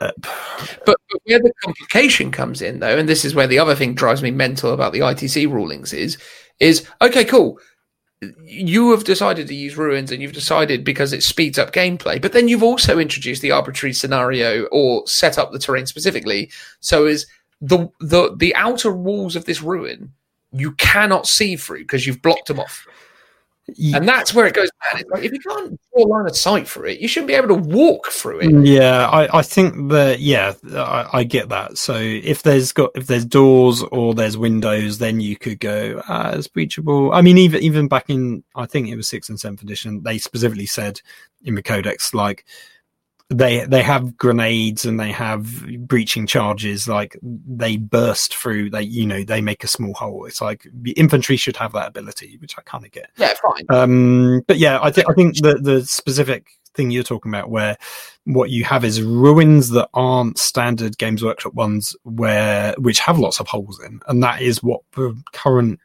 set of obscuring ruins rules are all tailored for. So when you're behind it um, you can't be seen through it. But once you're inside it, there's tons of windows everywhere, so you can be seen, you can shoot out, you can be shot at, which is the important thing. Um, but if you've got this custom terrain um, that is, as you say, is just a solid block of wall, it massively advantages um, close combat units. You can sort of be hiding in there, can't be seen. You can't shoot out, but you don't want to shoot out or you don't care about shooting out because next turn you're moving out and you're charging, and that's all you really care about. So, yeah, I think the magic box, um, it's not quite the magic box, which was a thing in ITC where you basically had uh, four walls uh, ruined. Um, so once you were in it, you couldn't be seen, you couldn't be shot at, and but there would always be an objective in there. So it would really fade, or there'd be an objective nearby. So your unit could hide in there. The only way to shift that unit off was to send another infantry unit in there into close combat. So it really had shifted the meta favoring kind of close combat uh, units to be able Staggers. to those things off. It just creates this. It's a having your cake and eating it too scenario, and it annoys me because it's that thing where it's like, look, it, I do not believe this. Because here's the thing: the con- general prevailing consensus is close combat, durable close combat armies are the best now because of the way that we have sh- tilted the terrain conversation, and that's my frustration. It's like, look, this is madness. Like we need to reach a better consensus. Because unfortunately with the reduction in board sizes and we didn't even get around to talking about that yet but i mean that's another thing that irks me so much is 6 by 4 is a fantastic size to play games on. 44 inches by 60 inches may not sound like a massive reduction. It changes everything because again massively favors very specific armies custodians Custodes, sorry, not custodians, Custodes, you know, very specific types of Space Marine. It's going to do the Death Guard, a world of good in a moment. It's it's just, ah, oh, it just. This is my thing. Please, can we reach a point where we agree that if you're going, you can't have everything your own way. It's like, please, come on. Like, if you want a situation where I can't see you, then you're not allowed to just fly through that wall. Because going back to my Guilliman point, the, reason why you see most competitive Ultramarines lists, or at least most that have ever existed, running Marneus Calgar rather than Guilliman, is because he's got the infantry keyword. Therefore, he just moves through walls and stuff. And that's so important to the way competitive armies are built now. And I just think it's laughable. I love your idea, Phil. I love the idea of certain types of units can have breachable. That, to me, perfect. That solves so much of the problem. The problem is, is, is it's going to be a long time before they introduce that. And also, there's not really an attitude from the competitive scene to do that because we've we the competitive scene have accepted that this now is how you play the game. You hang out, not doing every anything for a couple of turns, being this looming combat threat, and then you just run out and then bog people down. And I just look at that stuff. I, I remember the first time I experienced that in a competitive game of Eighth Edition with those terrain setups, and I went, "Oh, is is this what competitive 40k really is? I mean, this was like early on in me getting into competitive play, and I was like, I'm not sure I like this. I'm not sure I could keep playing this like this. This isn't fun for me. Yeah. So an- another aspect that you've sort of hinted at or talked about a little bit is the prevalence of ruins um, being pretty much the only terrain feature on board, and I think that is a negative effect on tables. And if you look at the new, is it Battlefield in a boxes, the Games Workshop ones that they do? Uh, the uh, I think they're not called Battlefield. Battlefield in the box is a specific thing. They're called. Uh, oh, they are called Battlefields. Yeah, no, they're called Battlefields. but, uh, the, the new Games Workshop ones is there are some ruins, but the majority of the terrain that you get in those kits is um, like the pipelines. Pipes. The pipelines, which are, if I'm not mistaken, they're obstacles. Is that right? Or or barricades? barricades, yeah. Um, and and they have their own rules to them, and it's like, but you very rarely see them on the tabletop as much. I think I think it's just historically everyone's gone ruins, woods, craters. They're the three things that are kind of important. Um, whereas now, I- if but I, and I, but I think things like you know obstacles uh, and sort of these smaller scatter terrains, you know, crates are always good just because they're line of sight blocking. I think, um, yeah, you, you need a bit more of a mixed bag of terrain to make your tables more interesting. So you're not just using the obscuring rule because everything's a ruin, for example.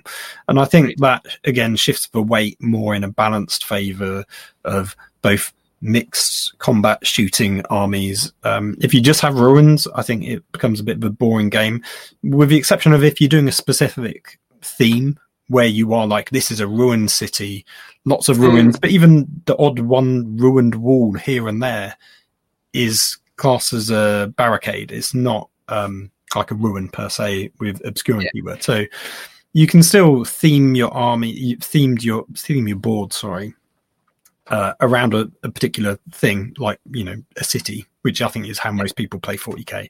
Um, but still using the whole suite of uh, rules. And again, the keywords that are applied to terrain is only really a recommendation. I think everyone has gone, this is the standard and this is what we're going to do. But in, you know, and in tournament play, I'm sure that will be the case. But you know, if you're playing Yeah. at home, you can, you know, call whatever you want, whatever r- rules that you want. So you can kind of go, this ruin actually, rather than it being obscuring, is dense. So it's minus one. And I kind of like the idea that there's lots of minus one um you know terrain dotted around more so than the obscuring stuff um Mm. because i i found the obscuring stuff it's it's interesting but i i think early doors and i mean even now i've still not played a whole amount of um games of ninth uh, the first few games I found like cool. I've got my I've got my contemptor dreadnought hiding behind this building, so you shouldn't be able to shoot at me. That would be great. But then in your turn, you just moved slightly to the left, and you're like, cool. I can see your toe. So because of the rules, even though 90% of my model is actually still behind the ruin, but because you can draw line of sight to like from your base to my base from a part, it's like, cool, I can just now shoot you. And you're like, Yeah, oh God, it's actually quite hard to hide sort of units sometimes behind Yeah, these because- things. So it's, it sort of feels like I'm, and this was a very early reaction to those rules as it doesn't seem to do what it should do. Uh, and I think maybe that's just you know I, I, even now I still need to get into it. But I think I think the fact that they, haven't really uh, FAQ'd the terrain rules, I think most people will generally say the terrain rules are really great and they're really happy with them, and I think most people are. I, I agree. I think the I think the terrain rules are in a way good. I think there's thing. I again, I prefer I prefer aspects of the old rules for them, but I don't like all aspects of it. Like I'm so happy that we don't have to roll two d six and take the highest when moving through anything now. Like that was mental when when it used to have to be like, oh, difficult terrain test. Like, oh god.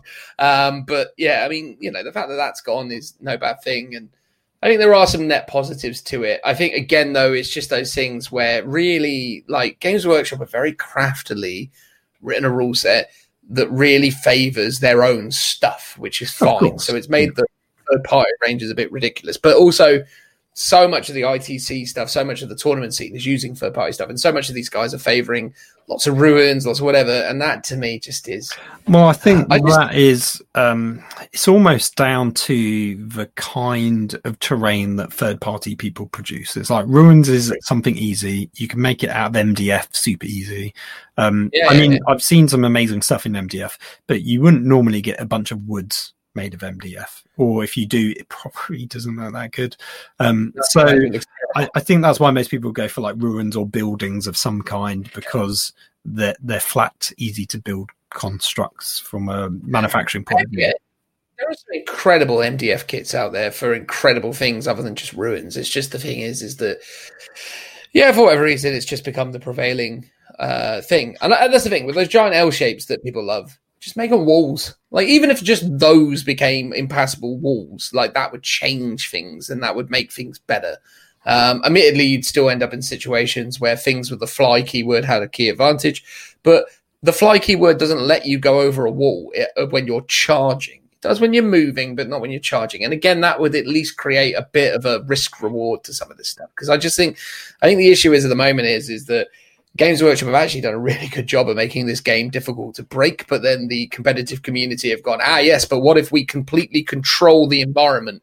Then only these things raise to the top. So they've kind of themselves organically, or not organically, they've purposely created this meta. And then Games Workshop are trying to balance things to these metas. And there are people out there who are seeing assault units have their points increase going, these are terrible. I don't understand why you've made it more expensive for me to take them because because when I'm playing with my mates and we're playing on a normal board, I'm getting shot off in turn one. And now you're telling me I've got to spend 35 points for this model. It's like, what? you know. But anyway, because that is again one of the interesting dynamics that we have as a community is we have a system that is being made to tailor to competitive requirements. Uh, but ultimately not everyone is playing to those same requirements. And again, it's it's just interesting, mate. It's just interesting. But Phil, what did our community have to say on the topic? We put out on the old social medias that uh, we were going to discuss this, and you got a few responses, right, Phil? You got people saying, "Hey, why don't you talk about this?" So, uh, how's about we hear from those guys and maybe try and uh, answer some of their questions, eh? Here we go. We've got ethical ice cream. Uh, Ethical oh, ice cream. Sorry, ethical ice cream truck. Um, Oh, okay. Over on the old using, Instagram, like using like an electric uh, ice fan. maybe, or it's all vegan ice cream or something. Yeah, Maybe. Maybe, maybe. Um, he says, uh, Hi, really enjoying the weekly shows. As a new player from 8th edition, I would like GW uh, to give more guidance on terrain use. A full battlefield box would be a good start. The fold out, the fold out boards are quite good, and then basic scenery and rules. If they treat the board as a third army, encourage people to collect it as such, then it would be a better game. I also think that once every army has a terrain piece, then they might be free points uh, to use um, X amount. Um, love the jingles and hardly miss that other guy. Um, so, a, a See, I few, told you, Phil. The jingles are top quality, right? Really? Um, so a few interesting points. One of them um, is talking about collecting terrain as a third um, uh, army, or as like an extra, the third third player almost, uh, which is correct.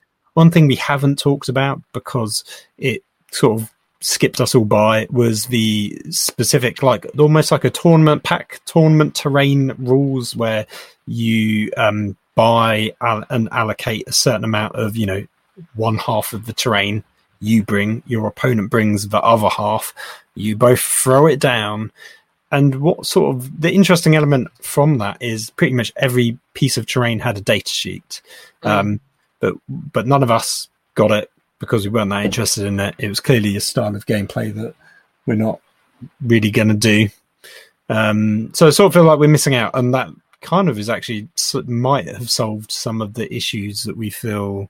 Uh, you know, if you talk about ITC and it all being, you know, um, symmetrical um, tables, not that it is every game, but you know, if that was a format, the Games Workshop terrain format um, tournament setting is completely different, where you bring your own terrain. It's all themed to your army, for example. Mm. Yeah, I, again, I had my issues with the uh, with the way GW rolled out that particular terrain pack because I think ultimately it just became logistically very strange, and also the rules that we have seen for those uh, terrain features are very, very strong. And I think there were a number of uh, inherent issues with uh, the way that GW had worked out that terrain point system.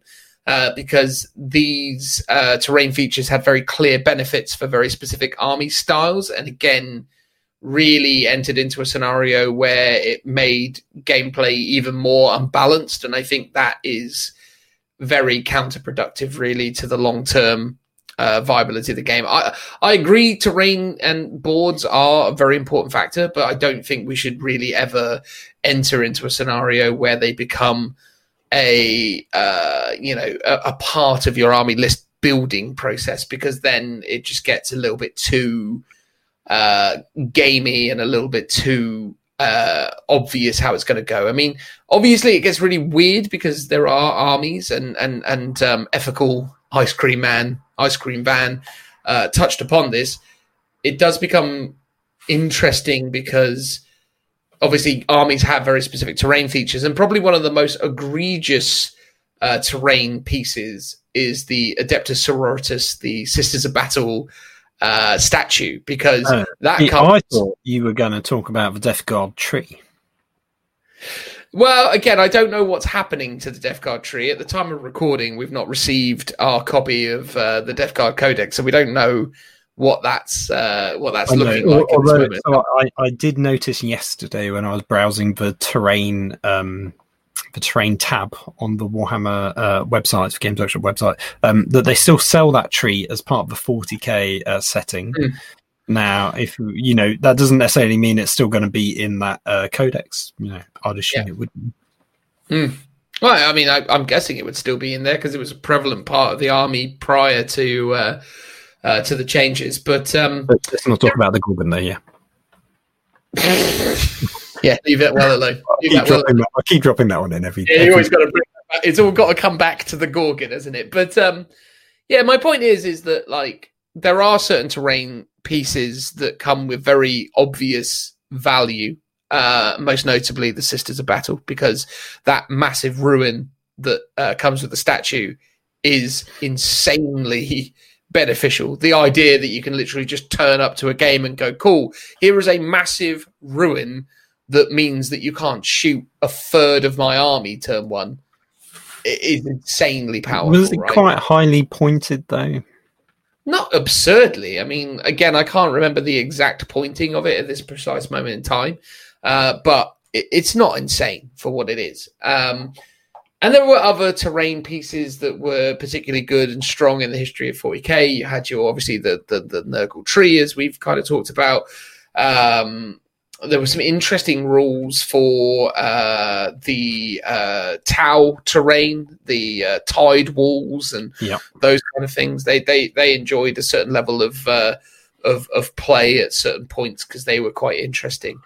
Um, but broadly speaking, like a lot of the terrain features that you can buy for your armies haven't really seen aggressive amounts of play since early sixth and and, and mid seventh. Yeah, Tho- those they those seem like the glory days where they kind of came out with. Uh, it was a special supplement, wasn't it? Initially, I was Um, in the rulebook essentially. Yeah, it was uh, the Aegis defense line, uh, the uh, Imperial Bastion, uh, the uh, the uh, the little two turrets, the bunkers. Um, Mm. Yeah, there was a whole swathe of them. I think it initially came out. Maybe it was sixth edition. There was uh, it had the Imperial Fist guy on- it. It was like a it was, it, was it fortifications? I can't remember what it was called, but it was. a- Oh, I uh, think you- it was a standalone supplement, and then in uh, seventh edition, it was in the rule book. If I'm not too mistaken, or well, I could be. No, you know, I think you're absolutely right. There was a book released uh, with a series of extra fortifications in it. You are 100. percent Yeah, um, but I think I think a it, it saw a lot of play, but some of them were egregiously broken in terms of like the landing Sky Shield landing pad, a lovely Mhm. kind of piece of terrain. But when you can put a vehicle on it um, and start your tank on on there, and then not even a flyer. I think initially you could put vehicles on there, Oh, which yeah, you makes no sense. And then you would be like, "Ah, the Sky Shield landing pad is up. I get a four up or five up in one save. Ha ha." Um, It was a like, four up in save, yeah. yeah, pretty, pretty mad. Uh, not very thematic when you've got vehicles on there that then either. I think at one point you could place them up there, but then they couldn't move off. Uh, maybe there was all sorts of weird stuff. Like for a vehicle or having it, sorry, for having a flyer on there, it sort of makes sense. Like turn one, Mm. have a flyer on there. Turn two, it's like taking off and it's on the table. Um, or even on turn one, it's taken off, and it meant you could get your flyer on there before having to come in from reserves, for example Mhm. uh, which back in those days you had a roll for, so it wouldn't be a guaranteed turn two, for example. Um, Mm. So there were some like cool stuff. I remember every guard player had an Aegis defense line at one point, and Every pretty much player. you would take it in every single game. It's like I even had a check before we did this um, that you can still. So the rules still exist um, for all of these things um, in the 2019 chapter approved, so it's still all valid. But I think they just overcosted it to the point when no one's ever taking it unless you're maybe doing a narrative game or you're going to tie it in. And even then, like most of the time, you whenever I've played at a tournament or an event and there's a bastion on the table, no one except maybe one person I can think of would be like, oh yeah, that's a bastion. Most people would be like, oh, it's just like you know, impossible terrain, you can't go in it or anything like that. I think one or two people, when it was in their deployment zone, would be like, oh yeah, I can totally put some scouts on here and I can now shoot the, the gun up the top or what have you. But most people Hmm. wouldn't do that.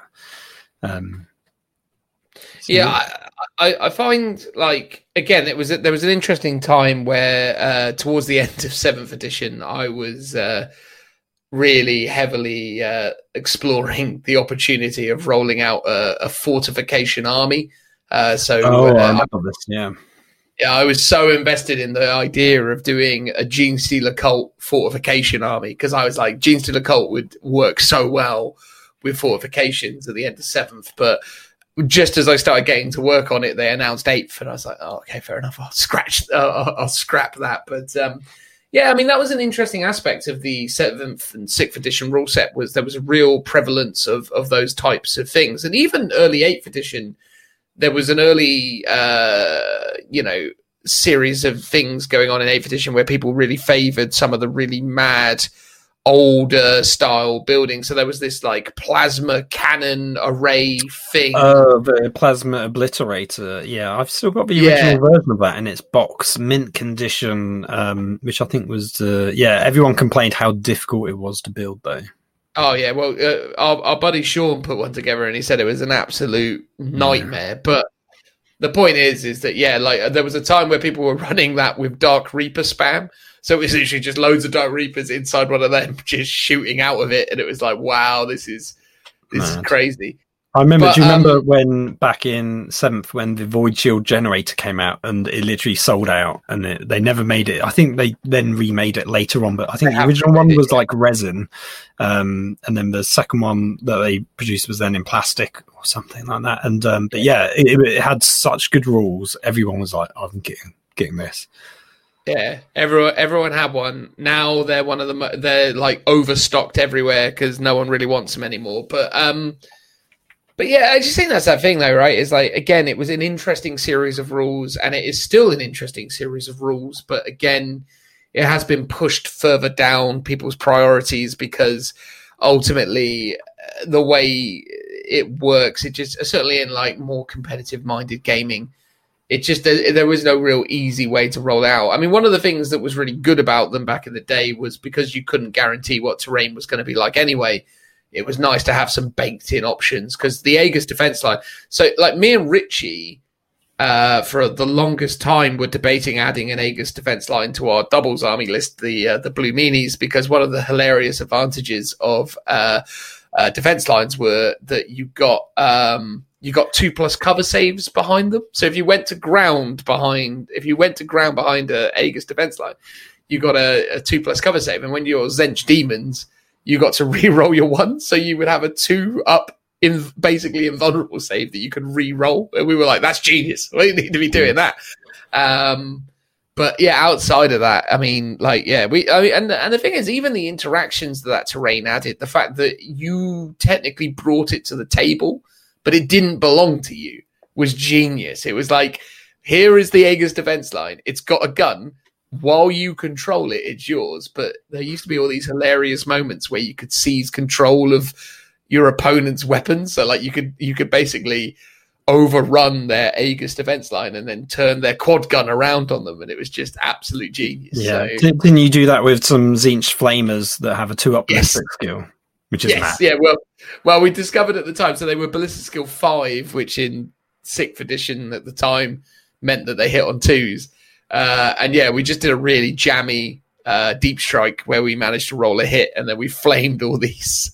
We flamed all of these uh, guardsmen off of this defense line, and then just took it over. And then, we, and then the hilarious thing was, is they had a Valkyrie that had to come on in their turn too, and it came to in, and we shot it down with with, with these Ooh, with these, uh, with these uh, with these flamers. It was like, wow, this game's great.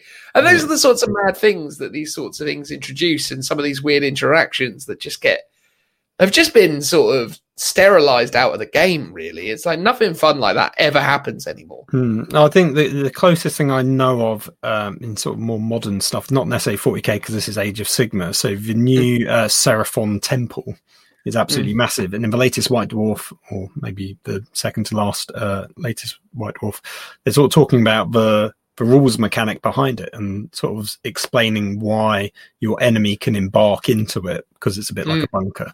They basically said it's too big to put on in your deployment zone. It gives you too much of an advantage, but also in some matchups you just can't physically fit it in your deployment zone.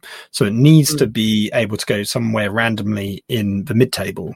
So to then Mm. make it interesting, they said rather than it just being something that you can go into and get an advantage, um, make it a bit more of a challenge. Uh, your opponent can also do that as well, um, but you still get some inherent advantages of only you can use its powers once you've got wizard um, embarked on it. So that was an interesting thing that I'm, you know, I wonder if they trickle those sorts of things down into some of the 40k stuff. Pretty much all the new uh, faction specific stuff is, you know, you can't really go into anything like the Hammerfall bunker isn't really a bunker. It's like a Mm. sort of mobile or immobile turret. Um, Mm. Uh, uh, if they do a guard one, I would love to see sort of the old Dawn of War style bunkers that you could put squads into. That would be really cool. Yeah. Um, What was interesting about the Dawn of War stuff was that you had the underground trench network, so you could move between locations as well, which was Yep. quite cool. So, like, even if they introduced stuff like that, because even that was represented in the old terrain rules, because you used to be able to have hatches, so you used to have escape oh, hatches. Yeah, yeah. That was a really common strategy for uh, for um, uh, for some competitive armies. Is they would have um, uh, centurions in a bunker and then just have them appear. So grav centurions would come out of a bunker via the escape hatch and just be like, "Hey!" have all these grav cannons, uh, which was obviously the height of fun.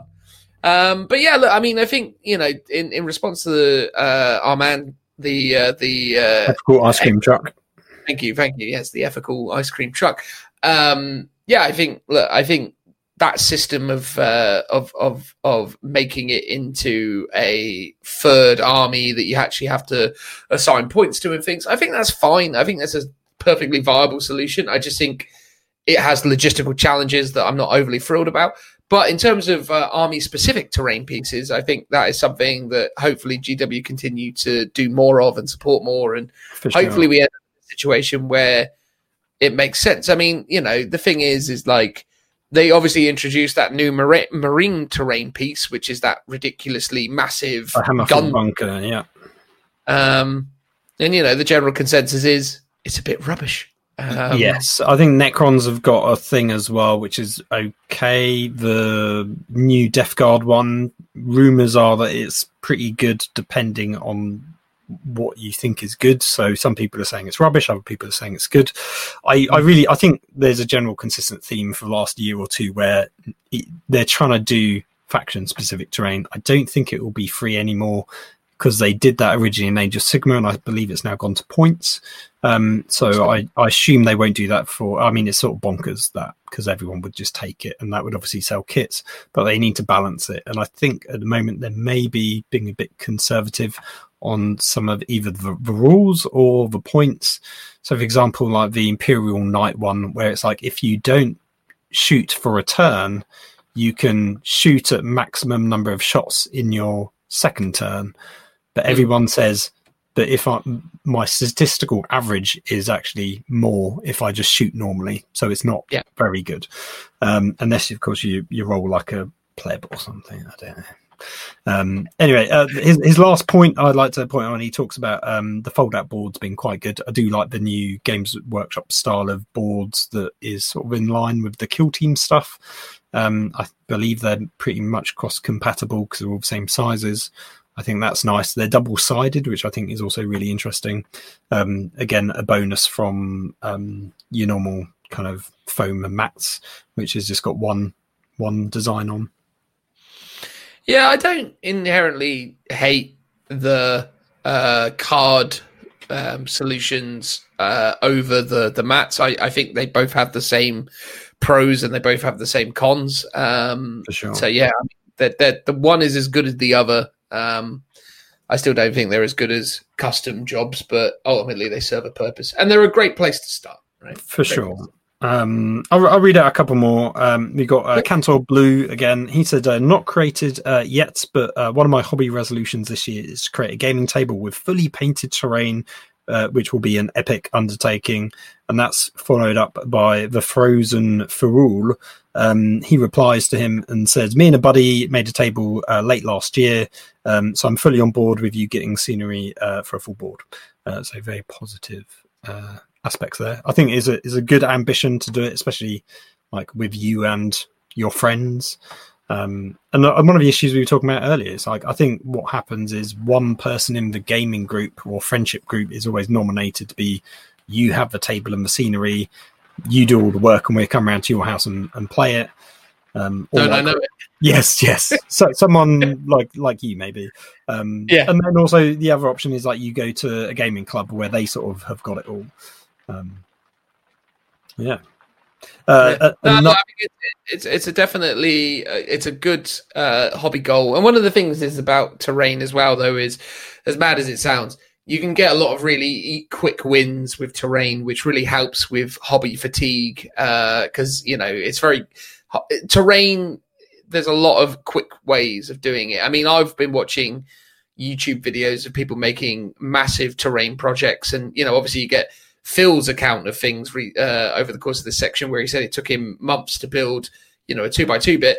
I've been watching people who smash out in a day a six by four table, you know, so it can happen. Um, yeah, for sure. I think there's lots of uh, quick wins, uh, nice, easy techniques. Uh, so, for example, especially on like ruins or the sector mechanicus, uh, mechanicum Yeah. stuff.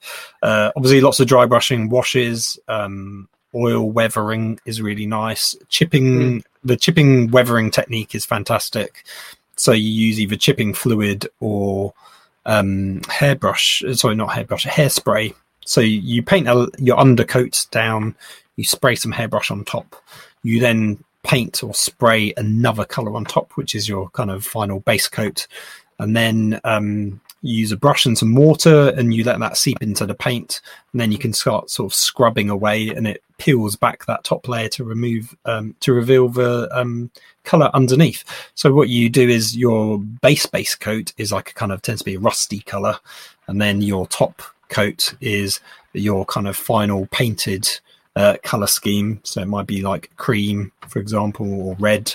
And then basically, you, what you get is this nice kind of chipped brown rust color coming through underneath, and it's because it's quite organic. Um, it looks really good, and that's like a nice, easy, easy win technique. There you go. Uh, we've also got um, oh a slightly different one, not necessarily to do at all with um, uh, terrain, but I'll read it out anyway. Uh, Fat Flash Blog says, uh, "Really impressed with the new formats. Uh, I like some rambling, but setting a limit is a great idea. Keep it up." come on, Phil. I mean, I admit that is obviously lovely to hear, and we uh, we appreciate that that comment and the positivity within it. But come on, we've got to have some uh, we got to have some actual questions related to the terrain topic, right? We do, we do. Um, on our actual uh, Lookouts uh, 40k Instagram, uh, we've got uh, um, oh uh, uh, old Toke, fan of a show, Folk Folkstorm on Instagram. Um, he basically said he made a, a hut from an old lotion pot. Uh, Oh, back in the day, so you know, a bit of hobby He does like the lotion, does old Toke? I know. Yes, I bet, I bet he does. Um, Quick Sauce was right. Says I miss terrain rules like they had for the Munitorum container. Um, which, if you remember, um, when it first came out, they had the uh, storm bolters on top that you did, could, yeah. you went up next to them, you could control them and shoot the uh, storm bolters. Yes, that is correct. Yeah. I, I could swear some some piece of terrain had a, like an orbital strike, but I can't for the life of me think which one it was. If you could control it, you could cool down a strike. So, so many uh, weapon placements back in the day uh, were uh, usable by controlling players. So, like early on in like sixth edition, it was funny. I was watching this video uh, on a channel that used to be called Beast of War, now is called On the Tabletop, and they used to get this uh, regular content where these two uh, lads from Northern Ireland uh, would do like competitive talk about competitive builds in sixth edition.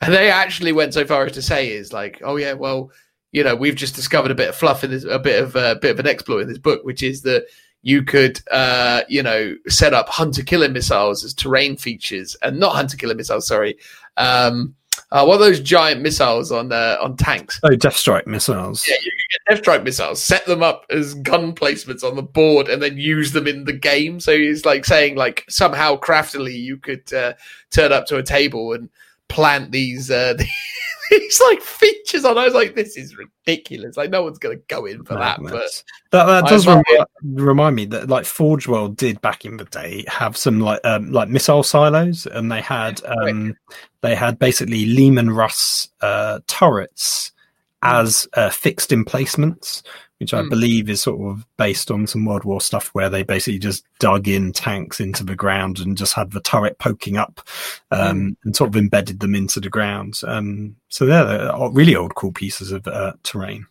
Yeah, yeah, yeah. But no, I mean, I, I, that's the thing. It's it's it's cool stuff. But but the problem is, is people don't like that stuff in more controlled gameplay scenarios because it's because it's a bit ugly because it's not streamlined or or or standardized. Yeah. But again, normal fun playing with your mates. Highly encourage you to incorporate some interactive elements into the board design. I mean, again, this is another little rule from the older editions, right? Do you remember mysterious terrain, Phil?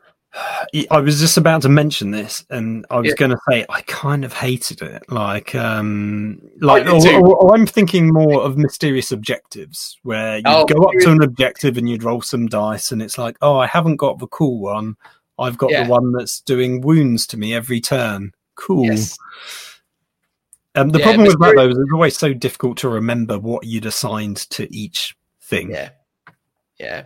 It was ridiculous. There was one that gave you Skyfire, wasn't there? There was. Yes. Was, Yeah, yeah. Um, I bet you won't remember this because no one ever had them. Do you remember the? It wasn't Catachan. It was Eldar um, Jungle Terrain that they released. Yeah, yeah, the Death- years ago, the Death World stuff. And the original rules of some of them were that it could they could move towards you and then do wounds and attack you. Um, it, it- yeah, sort of mad stuff. But it was just that was probably the ugliest terrain they've ever done. Oh, it's like I, I got it as a concept, but it just didn't look very good. well, I think the problem was they obviously set out to try and create something a bit truly alien, and it just became too alien. It was like that. It, that I it's, it just didn't look right. I, I, I also think it was a, a bad sales pitch because they were like, "Oh, it's Eldari. We've got some Eldar ruins here." Everyone was like, "Whatever." If you had Yeah. said that was Catachan jungle terrain, dozens of people probably would have bought it, despite it looking rubbish.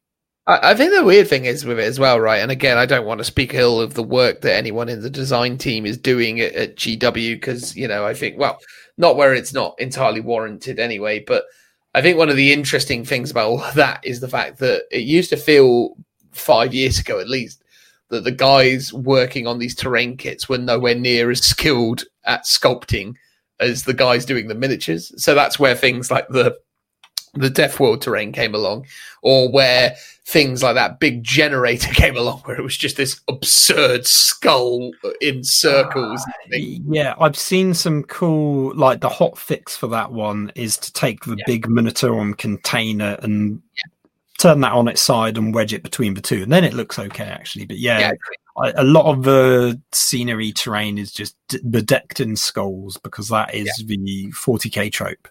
And even yeah the old um cities of death stuff just had that everywhere and it's a bit gaudy and a bit much in places. Giant skulls too much. I quite like the weird um spider skull thing that hangs down from um one of the sector mechanicum pieces. But again a bit mad Yeah, even that was probably a bit too much for me, but I do I do take on board the point. I think there was there was some there was some okay bits, but overall it was always a bit yeah, anyway. Yeah. There you go. Any more, Phil? Or oh that we, we've got a few more we can go through um on, we'll do we'll do a couple more. JPWH40K uh, says MDF or plastic terrain. Uh, MDF all the way for me. Um, if you're going to spend uh, that amount on plastic terrain, uh, I would rather spend on models. Um, PS expanding foam is everybody's friend, which is a, as I said before, great for sort of bases, hills, terrain. The LGT star quality uh, sort of terrain as well. That's where that all came from. Um, but yeah, I personally I'm not a fan of MDF stuff because it just, for the most part, it looks very flat. Even when it is sort of laser cut and layered, it still just looks like it's layers of layers of flat stuff stacked on top of each other. So it never really looks nice because you haven't got as much curvature or shape to stuff. Yeah, I think the thing is, right, is like it's interesting because to me, the, there seems to be a, a, wide consensus that MDF terrain is infinitely cheaper than than plastic terrain, and in a lot of instances that isn't true, but it is true when it's compared to Games Workshop's terrain. Now, Games Workshop's terrain kits are insanely expensive versus So expensive. so when you factor in um the uh the the other options in the market. I mean battlefield in a box i have i've really gone to town on and that is essentially resin kits um that are all pre-packaged and, and and painted and the rest of it. And i was genuinely surprised at how little it cost to do a board in uh battlefield in a box. Like i literally covered my uh, six by four board in terrain for probably not much more than a couple of hundred quid, which okay is not an insignificant sum of money, but I would have assumed it would have cost me the same to do it in MDF terrain, and it would have been much more of a pain in the bum to make that MDF terrain. And if I tried to do that in Games Workshop terrain, which spoilers I have, it cost infinitely more. Like the Games Workshop terrain is so expensive, and also horrible to build eh, eh, long term because they're so the new kits are so detailed. Yeah. It takes to build them. It's I you've got to. I well, I remember coming around to your house and we literally spent the day, and it was like clipping stuff off sprues, cleaning up mold lines, and that was all we did. And we we we we did a big dent in a small pile. Well, we did a, a small dent in a big pile. Um, Yeah. And there was so much more to do, and that didn't even include building it. Even though I think you may be building it, and I was doing all the spruce stuff, um, Oh, we- or, we- or I painting it and stuff. I mean, I've built an absurd amount of that terrain, and I look at it and just God, the the the the, time versus result process on that is just not equitable. it's very difficult to be uh, to be uh, positive about that overall. But anyway, there you go. It is what it is. Any more, Phil? Yeah, let's do uh, the last uh, one. We we actually I'll do two because one of them is just a a, a nice little review. Um, Adameus Collins uh, says, "Looking forward to listening to this one. Will help get through the twelve-hour shift at work. Um, Well, I hope it has. at least thank three hours of it will be be of this." Um, Maybe we'll see how we get on. and then old Archon John has has returned to leave another comment. Um, he said, "Do different themed tables have more or less, um, um, more or less types of terrain in the new ninth edition rules? For example, jungle tables have more dense, therefore minus one to hit terrain." I mean, the short answer is yes, but that obviously depends on how heavily themed things are. Um, if you're going to go for a heavy jungle table and you're really going to embrace that and you're going to actually develop something that's really, you know, on theme, then that inevitably is going to be the case. Uh, that, you know, minus one to hit is going to be way more prevalent.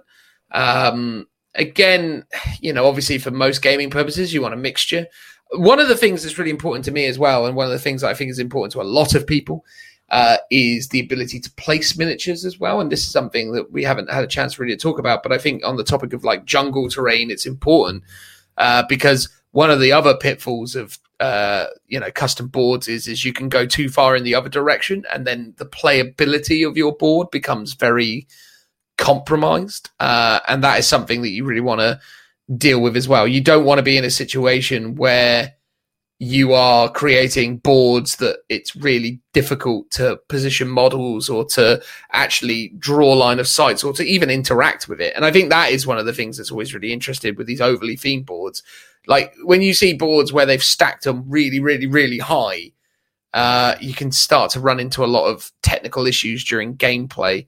Um, but yeah, look, I mean, obviously, specific boards have specific things. Uh, we're not in the AOS situation where certain realms defer certain attributes. So one of the key mechanics of Age of Sigmar 2 has been the idea that uh, you're, you're, fighting in the realm of fire, and as a result, all of these rules are attributed to the realm that you're playing in.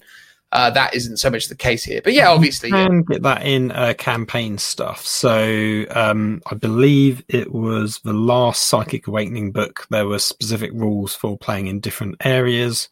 There's some um, cool rules in White Dwarf, which I hope we will talk about one episode. Um, they are called, oh my god, what are they called? Flashpoints. So it's mm-hmm. over a series of articles over several uh, issues set in a specific uh, kind of uh, sector uh, with a bunch of special rules, custom missions, and also, again, like you said, custom sort of um, you're playing in X type of um, uh, planets. Uh, you can get a bunch of extra rules sort of layered on top of your game, which I think is very nice and thematic. Good for your, your fun friendly games. Um, obviously, yeah. not for tournaments, obviously, but I, I, think for an average person, it does just add a nice layer of uh, depth to to your game to give it a bit more narrative um, flavor to it. Um, mm. And to Archon John's point, I think the other thing is, yes, if you were to out the box go, okay, everything's jungles, it's all minus one. And on one hand, that could be a great game, actually. But if you didn't want that, you could just give certain different bits of jungle different keywords. So this bit is um, obscuring because it's super dense, so you can't shoot through it. But then this other stuff is just you know got the dense keyword. So I think even if everything was very similar and samey, you could still customize it via that keyword mechanic, which I think is very strong for coming up with your own stuff. No, agreed. Agreed. Interesting stuff there, Phil. A good topic by all accounts. Much said. I mean, look, in the general sense, I think the fact that we have so much choice is really great, but I really want and hope that if you take anything away from this segment, is that I implore everyone to try and actually take advantage of those choices and to actually start to think about the surfaces that you're playing on and how you're playing the game and how uh, terrain can impact gameplay. And I think that is so important because I think up till now, I think we've resigned ourselves to certain norms, and I think this is a good time for us to evaluate what it is that we want out of the hobby and how it is that we want these these games to be played. And I think you know at the end of the day I'm not expecting everyone to go away and build their own custom boards and go crazy. I don't think that's realistic. But again just try different things and try out different types of terrain. And you know and even just you know if you're initially feeling it out with friends trying to see what different types of terrain brings you know get a sheet of A4 paper cut it out and write forest on it and slap it down on your board and you know see if it actually changes things for you and you know try things that are different because actually you might find that it creates a lot of very interesting gameplay results which maybe you're not experiencing because of certain rigid parameters that you're setting for yourself. Or you're someone who is already doing all of this and you've just enjoyed us agreeing with you, which is obviously also great. Because, uh, you know, I think, I think, I, I, I just feel like, and again, it might be indicative of the fact that I've just been exposed to way too much tournament stuff the last couple of years. But I feel like something has been taken away from the game with these new attitudes to terrain. Because here's the thing, Phil. Two, three years ago, I didn't care about terrain nearly as, as much as I do today because uh, terrain was just a given that it was this thing and it was functional and it worked, but it also was interesting and it added all these other strategic layers. Now that they've kind of taken it away from me and turned it into what they've turned it into, it's just become a, a bugbear, I suppose, if nothing else. But yeah, I think it was weird. In seventh edition, there wasn't. I can't think of much terrain complaints other than maybe some of the faction specific stuff that you could take was too cheap or too good. Um, mm. But no one really went, oh no, the rules for woods or ruins were broken. They all seemed pretty adequate. Um, I mean, I don't think even then tournament players. I mean, ITC at that point it was is completely its own thing. So they may well have house ruled certain things, but I, I, you know, I didn't go to their events in those days, so I couldn't comment. Um, mm. I think it was the fact that the absence of terrain rules in eighth edition is what kind of was so glaringly obvious that now it feels like it's been brought back into ninth edition. It's a bit more of a hot topic, and mm. um, and they've gone in a particular direction. I think it's one of those things where because we still haven't played a whole amount of games in this edition, it's still going to take a bit of getting used to. I, mm. And I think, like you said, it, you do need a balance. You need a nice smorgasbord of uh, terrain you don't want too much Wensleydale. You want a nice bit of cheddar in there as well. So you, you don't want too much in the way of ruins, but you do need some. Um, you want to be able to create nice, interesting boards. I think you know because I I've been collecting terrain predominantly for my kill team, so I'm looking at it in a much more smaller scale. Um, mm. Even then, I'd love to expand it out to 40k sort of size, like normal normal size. I think verticality is a really fun thing to add into it, even if you're not necessarily going to use it all the time, but I think it should be there. I think, you know, a good amount of things like crates, I think are a great one because they do block line of sight for some things. They do give a cover save for other things. Um, mm. You can stack them. Uh, my my favorite thing that I've done in my pretty much every kill team board that I do, because um, obviously I don't want to put my ruins on the roads. So I have mm. you know two buildings opposite a road, and then what I tend to do is dump a container on the road. So actually people can just cross using the container as like a bridge. Um, mm which is a nice little mechanic f- from getting like objective A to objective B and mm. um, stuff like that. So I, even if I was doing 40k, I would still sort of build those kind of levels up and have more of a focus on some upper level stuff. Um, mm. Yeah, I think partly though that's the reason why people don't use it. It's just the limitations of the rules now because objectives are always on the ground floor. People just avoid the upper floors. Um, yeah. yeah, so maybe that just needs to change from the rules, and it's yeah we need to start going down.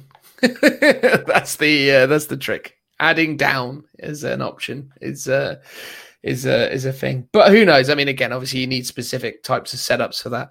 Uh, interestingly, during the course of this conversation, I just started thinking because I got loads of Zone Mortalis stuff. I started thinking I could start to build like an interesting kind of like trench network type thing where I make a Zone Mortalis board, but it's essentially a case of they're like these little kind of like uh, you know, like trench networks below, yeah. and then uh, battlefield above. I, have seen some people do really cool Zone Mortalis boards where it's like a 40k board for like three quarters, and then one quarter is a Zone Mortalis board to represent like a bunker or um, inside a building. And it, again, it gives you that interesting strategic elements of cool the vehicles can be outside fighting but the infantry have to go into this particular section mm. to fight over something that's here. Uh, yeah, there's yeah. some other cool boards that I've seen where a bit like what we were saying before with rivers, but instead of rivers, it's like void combat, or you're mm. up in the sky. So you've got these giant um, kind of floating platforms, whether they're meant to be out in space or they're up in the sky, like your Elysians, for example. Um, yeah, yeah and like uh, and, and then what you do is you've got the infantry fighting in those areas you've got um, flying transport zipping around between the platforms but Mm. it blocks off whole areas of the game because unless you're a fly, you just can't physically um, go into the sky or into space um, in those areas. And those look fantastic when you see them um, built. Obviously, they are kind of much more custom jobs, but you could actually do that with a mat. You get like a sort of X-wing or some kind of aeronautica style mat to represent the sky, and then actually you're even if you, you're just using the mecha- the sector mechanicum stuff to represent your platforms, like your oil rigs or something. Like the there's a fantastic kill team oil rig from Warhammer World. It was a Mm. complete. It was like a sort of um two by two board, but then it went up like a meter and a half in the air. It just was completely vertical. Um, Yeah. uh, Woefully impractical to play on, I'm sure, but I was Oh, like, that, that would be the dream to have something like that because that would be um, pretty cool. I thought. No, I totally agree with you, mate. I think that's the thing, isn't it? I mean, and in a way, Kill Team was so much of a system where Games Workshop showed off their creative clout when it came to what they were doing with the boards at Warhammer World for those. I mean, those are just some of the most incredible setups that they've created for that. And that's one of the great things about Kill Team. And ultimately you have to you have to forge a you, you know, you have to you have to create a balance, right? You can't just have everything being like kill team boards because the kill team boards are understand that there are certain very strict parameters, i.e., only really infantry hmm. interact with this. Uh, and that is the thing with 40k is you have to factor in all this other stuff. Yeah. But anyway, I think it's interesting. There's um I, I don't know if you ever played on it. You might have done some kill team on it, but there's like a kind of turquoise mining um table at Warhammer World. It's like platforms everywhere, loads of rocks. It is Incredible. properly multi-level. It's properly really incredible. I think we've done some kill team there, but I Yeah. played Richard. We did an actual 40k game on it. I think it was maybe only like a thousand points. It was all infantry. Um, we tweaked the rules slightly because I had a couple of cyclopses and we just allowed it to go up and down the ladders, for example, um, just to make sense from a practical point of view. He had a Heldrake buzzing around, which my grenadiers managed to just melt her in the face as he charged at it, which was hilarious. Um, so yeah, that was like severely limiting the types of units you could take. But Yeah. really thematic, uh, so much fun to play on. I liked the sort of cool. There's an objective up here, and I've got to run men down gantries and up ladders to get there. And yeah, it took me three or four turns to get there, but it was sort of worth it in the end. And those kind of takeaways are really great. And another thing to say, just in general, is playing on tables that are nicely set up, nicely painted with a painted army is just so much more immersive. Like the best photographs of my army and the best games I've ever played have always been up at Warhammer World, just because the terrain there's always been pretty fantastic. Oh, Um, incredible. I mean, yeah, we've we've had some great games in that environment, and it's been fantastic. And that's that's what you want. That's the that's the best way to the play gold this. standard for sure. Yeah, absolutely. And not everyone can do that all the time. And I understand everything that we've said has had, you know, there are practical applications of everything. But it's interesting. I'm just all I'm basically getting at is, I think from a competitive standpoint, we need to reevaluate how we're approaching the game and terrain. And in a general gaming sense, I think you know we should aspire to more than just mats and ruins. That's all, you know, Sure. and that's it. There you go, guys. That was us talking about terrain, boards, the impact on the game, answering your questions. We hope you enjoyed it. We certainly did. We're going to move on now to whatever it is that comes next, which I know what that is. It's the end of the show. So let's get on with that. Transitional noise.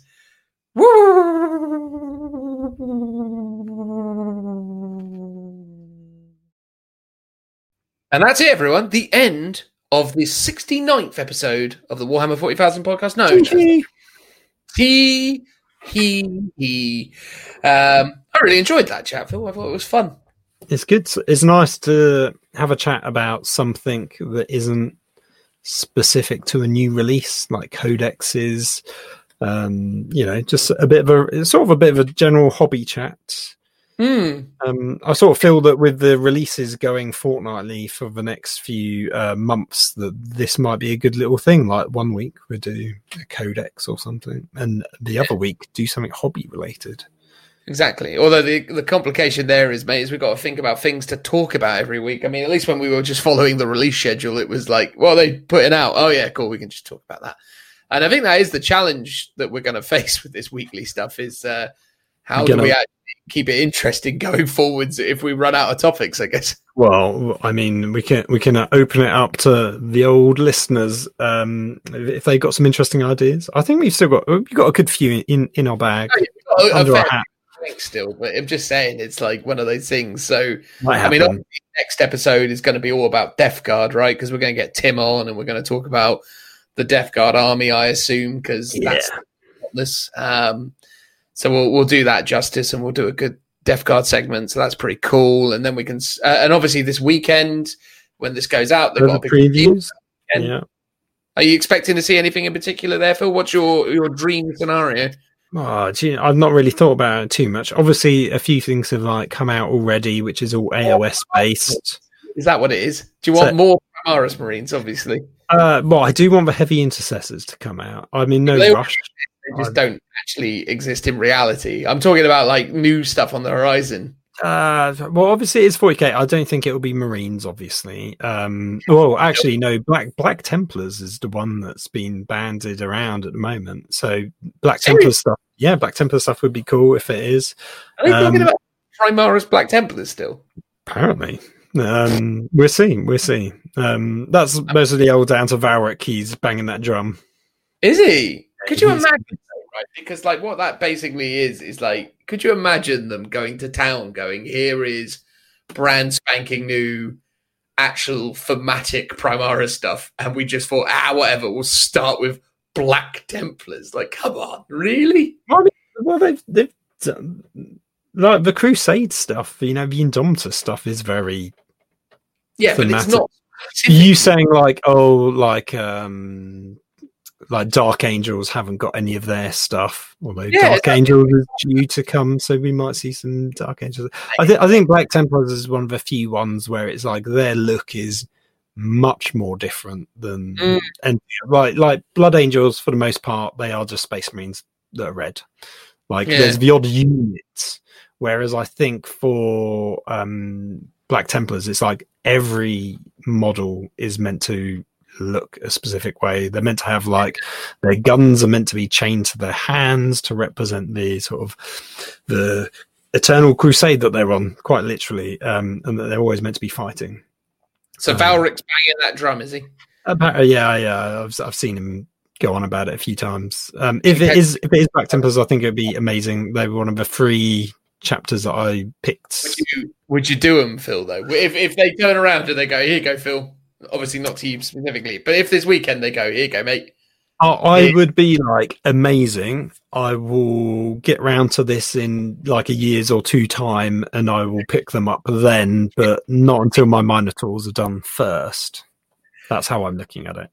Yeah, Um, there, there's loads of rumors about the new game system that they've t- previewed with the logo.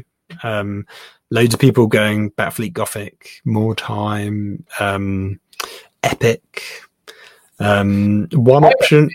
under a rock, mate. I've not heard anything about this. What's this? Did you, did you not see the preview? So when they talk about the preview, they, they showed all the game systems that they're previewing. So you've got um, Age of Sigmar, you've got 40k, you've got Kill Team, uh, Warhammer Underworlds, and Adeptus Titanicus were all the known game systems. And then there's this random um, blank logo where it's like some big news is uh, coming. Um, so lots of speculation as to what that would be. Um, I mean, it could be anything. I mean, one option is it's a 40k. Ver- Eh, well, no, no, because so this is a new system, not one that already exists. Um, so yeah, things like Aeronautica, Blood Bowl, Necromunda aren't in this preview. Um, but obviously Adeptus Titanicus is. So it's they are doing some specialist game stuff. It's not Mm. just all Games Workshop boxed games division.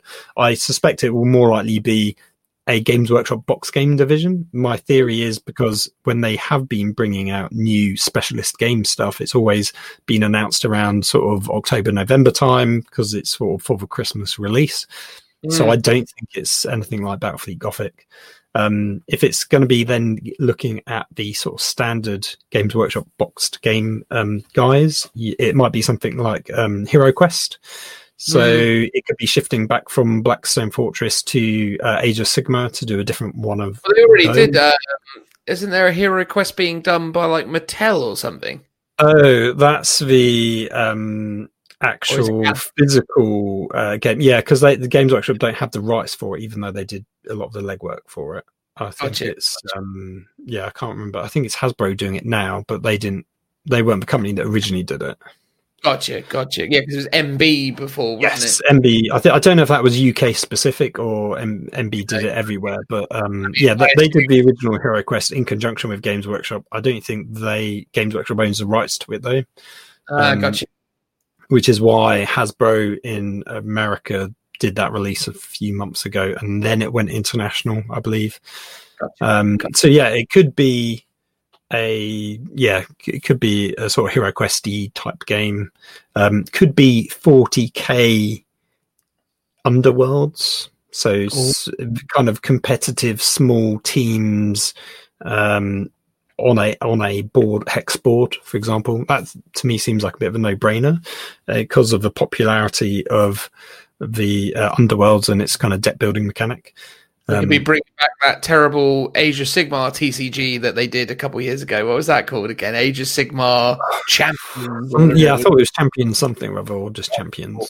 Yeah, I caved in and I bought the uh, the founders. edition one. Yeah, I remember. I was just like, oh, you know, like because I'm obviously like, you know, you follow these things for years and you see how massively popular some TCGs become, and you think, ah, Age of Sigmar's doing all right. And credit where credit's due to the guys who were pushing it back in the day. I mean, they were everywhere. I saw them at Comic Cons and they were up at EGX, which is the Eurogamer Expo thing, and you know they were everywhere pushing this thing. So I was just like, well, they, they obviously taking it really seriously. So why not for the sake of whatever that founders edition cost me? Mm. I literally opened a single thing in it except I've just literally lifted the lid off it and gone, okay, that's a thing. And now its value's gone down in half. Oh, of course it has. Of course it has. So if anyone actually wants to give me a good reason to send them a founders edition of uh, that Age of Sigmar game, uh, obviously a very good reason would be its original retail value.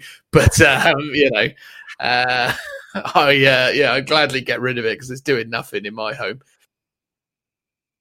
But anyway, but um, yeah, I mean, you know, it'd be interesting. Whatever system they introduce. I mean, again, obviously, Gothic would be an incredible thing to bring back for the community. Personally, I couldn't care less. Like, if they bring Gothic back, I'll be like, yeah, I don't care. Because, like, to me, the Gothic system just never really hit it off. Like, the guys at, um, oh, what was it called? Drop Fleet. Uh, that was supposedly a really amazing you know, fleet based spaceship game Hmm. uh, from the guys at Hawk Wargames or whatever they were called. The guys who created Dropship Commander before. Um, and Dropship Commander was a really, really great game back in like the early 2010s, 2013, 2014 time because they'd done a really good job of creating a really interesting system. Um, and in a lot of ways, I had hoped Adeptus Mechanicus would have borrowed from them and, and made Adeptus Mechanicus, or not Mechanicus, or Adeptus Titanicus more like that. Hmm. Um, but um, yeah, I don't know. I mean, obviously, it's going to go the way of like. I mean, at the end of the day, if you look at their hit list in specialist games over the last over the last four years, they have thrown so many Age of Sigmar ideas at the wall. It strikes me that it would be sensible for them to start to unveil another 40k system. That being said, could it just be Warhammer Old Worlds? Should be. I mean, that feels like it's a few years away still from what they initially said. So it'd be a bit odd to do a reveal for it here because they've kind of already revealed it. So this to me seems like this is going to be this year's big release potentially because obviously the game system kind of like is working on like a three year cycle. So there's always one year where you get something like Apocalypse because there's no big release. Um, last year we had 40k. Did we have Age of Sigmar 2 the year before? No, that was. Or was uh, that Apocalypse year? Uh, so yeah, so 2019 was the apocalypse year for 8th edition. Age of Sigmar 2 was 2018, and uh, yeah, last year was uh, yeah, last year was obviously 40k, um, uh, 9th edition, and and obviously in 2019, don't forget that they also had Space Marines, which were obviously massive. They they really went to town and wrote those incredibly broken rules that are still plaguing us today. That hopefully they'll get rid of over time, but not yet. but um, yeah, Yeah. I don't know. I mean, if if you did something from the 40k universe, it makes sense that it would be gothic. I mean, it's such a low hanging opportunity for them, but I don't know. I just wouldn't. I just wouldn't care if it was gothic. I'd just be like, cool, whatever. It, But it's yeah, I, I know what you mean. I think it's one of those games where I think I had some minis as a kid, and maybe I don't think I ever played it though. I always liked it, like the idea of it, and now it, I wouldn't get into it. I wouldn't buy it. I actually I was a big Man O' War fan. Actually, had Mm. had that one. Um, I, I- I I would happily play it if someone was like, "Cool, I've got the got got the box game. Do you want to have a game?" I'd be like, "Yeah, cool, totally down for that." Um, but I wouldn't sort of invest money into it because it's like I, I've already done that with Titanicus and Necromunda, and I still haven't played them.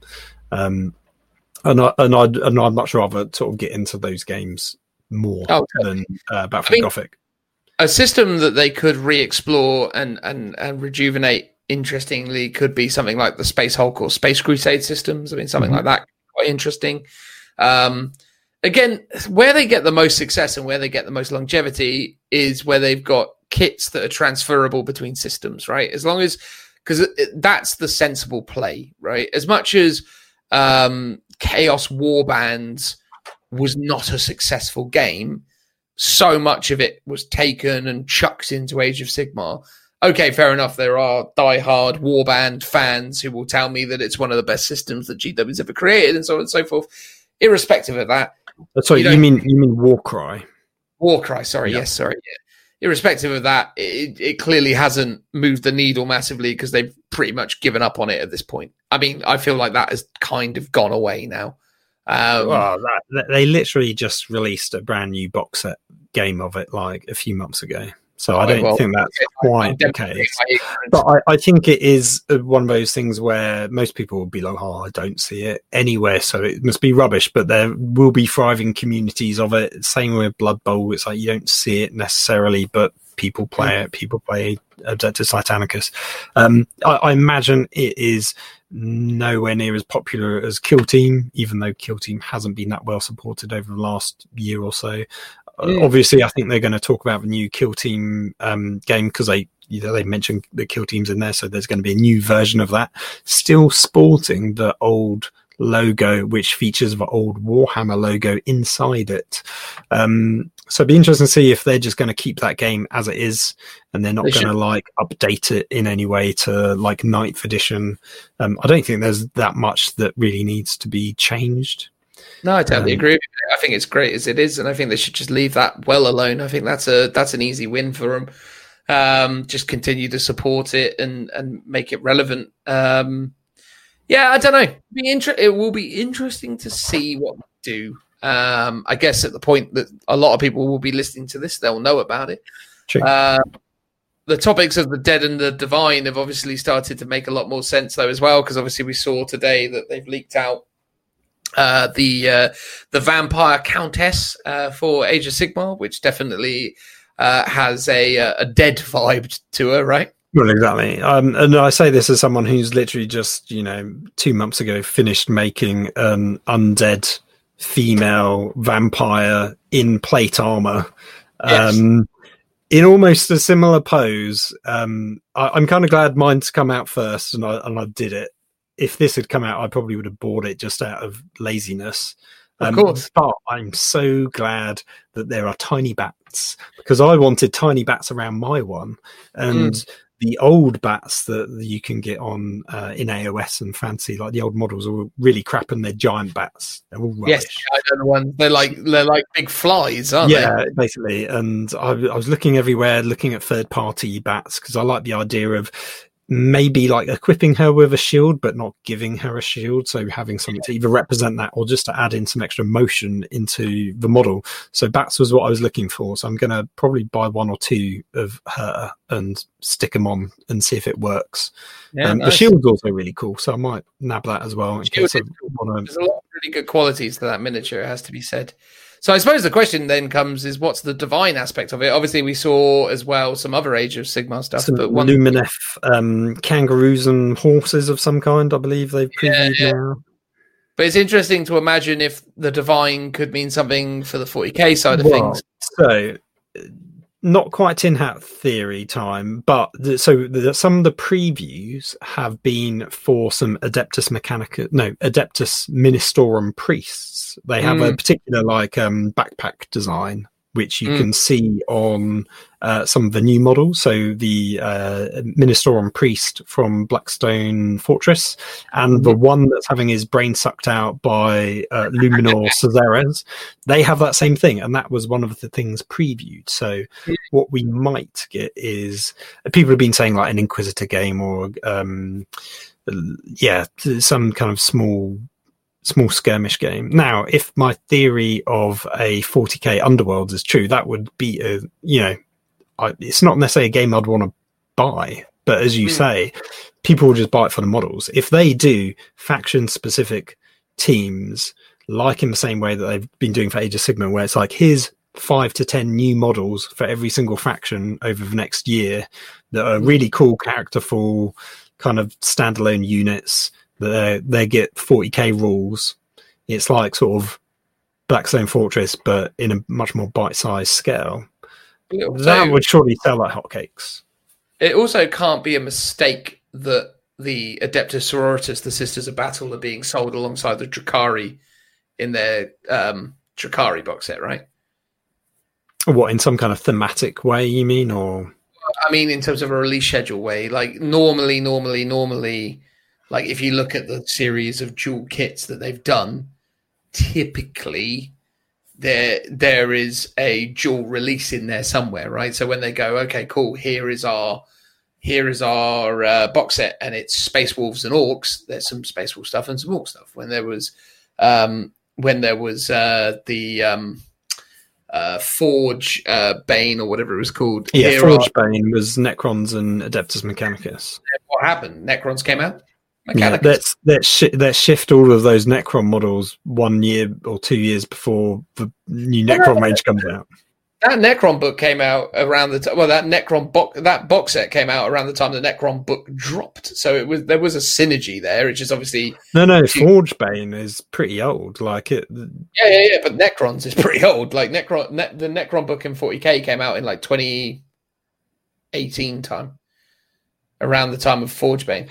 Oh, sorry, you're not talking about the ninth edition one. You're talking Oh no, no, about. no, the- no, I'm talking about when they released the Mechanicus set and the Oh, okay, right. I get you. I'm saying that typically the way it's worked is is they've gone here's a box set with two things in it. Here's the rules for two things. Ah, so you're thinking um, Sisters uh, ninth edition codex and Drukhari ninth edition codexes on the way? I mean, that would sort of make sense.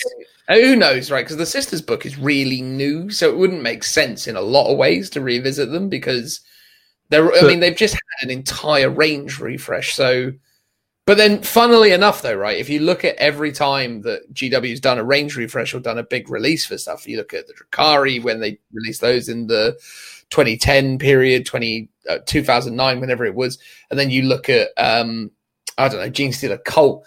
They always had lots of like dribs and drabs of extra A couple of well, just look at the Lumineth. Like that was a brand new faction that came out last year, and already they've gone. Here's new units for it, and it's Yeah. like your codex from last year is already out of date.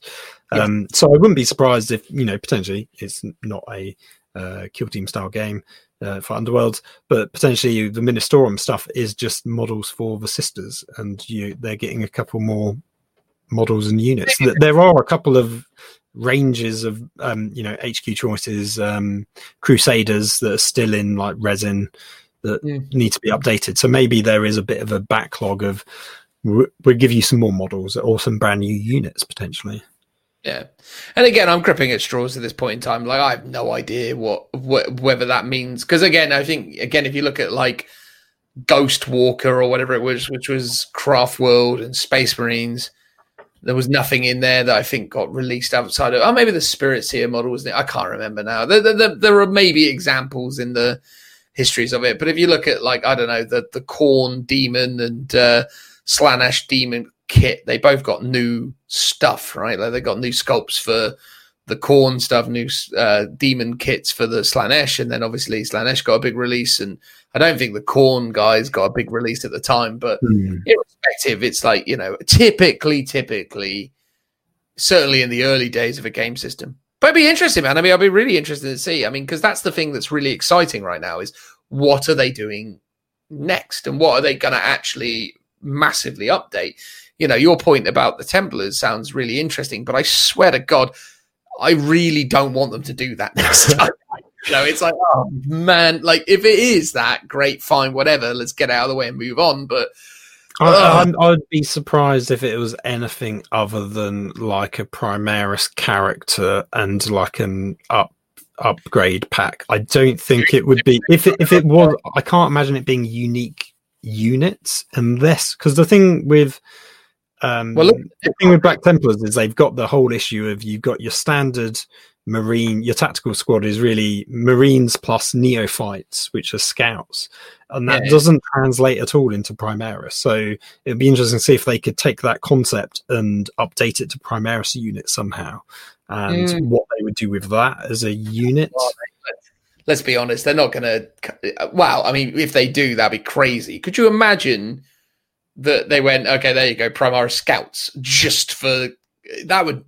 No, I, d- I don't think they would do that. I think I think it would be more likely a character and an upgrade pack. Yeah, because I think this time last, not even this time last year, um, when the Space Marine Codex 2.0 came out and everyone got their supplements, everyone was crying out for uh, Black Templars as getting some love, and they didn't get anything.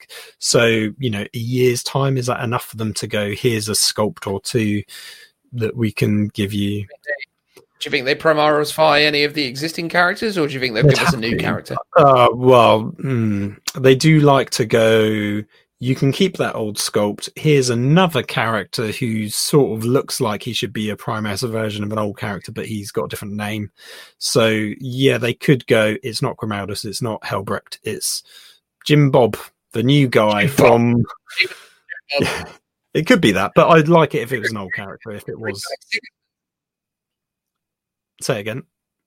They bring back the old uh, Imperial Fist Sigismund, the first Templar.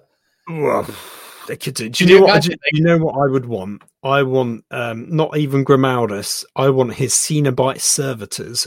I want 40k servitors in the new scale. There needs to be more of them. I haven't done servitors yet for in plastic. That's what I want. Little. I want acolytes. I want scribes. I want all the menials. Yeah. I want faction Imperial Adeptus Menialis. Um, and they are the guys carrying your books and your ammo, lots yeah. of cherubs, lots of servo skulls flying around. Honestly, that is what I want more than anything out of a 40k range. Yeah, and their army wide rules is they're just writing everything down while they're getting murdered. So it's like they're not bringing anything to the table. They're just there. Just no, exactly. honestly, I would just. Uh, my plan is to get some and make them. Uh, I was going to do it with my Black Templars when I was planning to do Black Templars, but I'll still do it with my Minotaurs. And it's be like, cool, these are just my wound counters for every unit and character that I've got. Um, well, I, I mean, they go down the the the Black Templar route, I mean that'll be. I just oh god, I've got such mixed feelings about it. It depends what they do if they do it. Like to hear that that is potentially on the cards, really like yeah.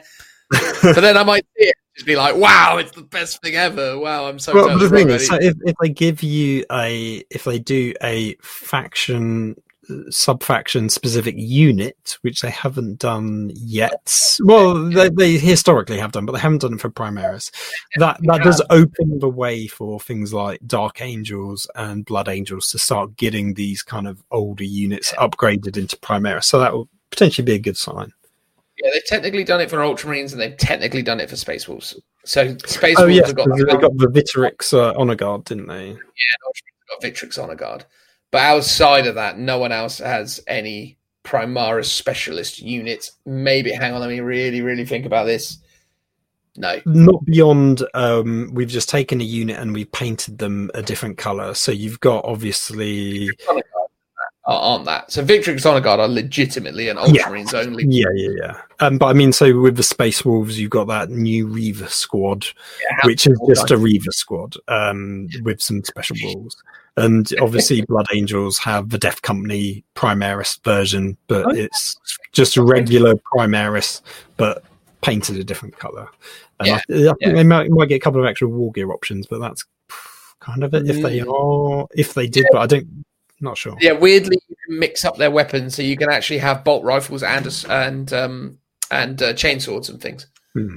That's cool. That yeah, oh, I, I, yeah. I think if, if they do it, it'll probably may, maybe the special, not even special cat, special units are just going to be like one or two models as opposed to an entire five man squad of something. Wouldn't it, again, wouldn't it be mad though if they go right here is a full Black Templar range, and then all your Blood Angel players and Dark Angel players are like, what? Screaming like, into the void.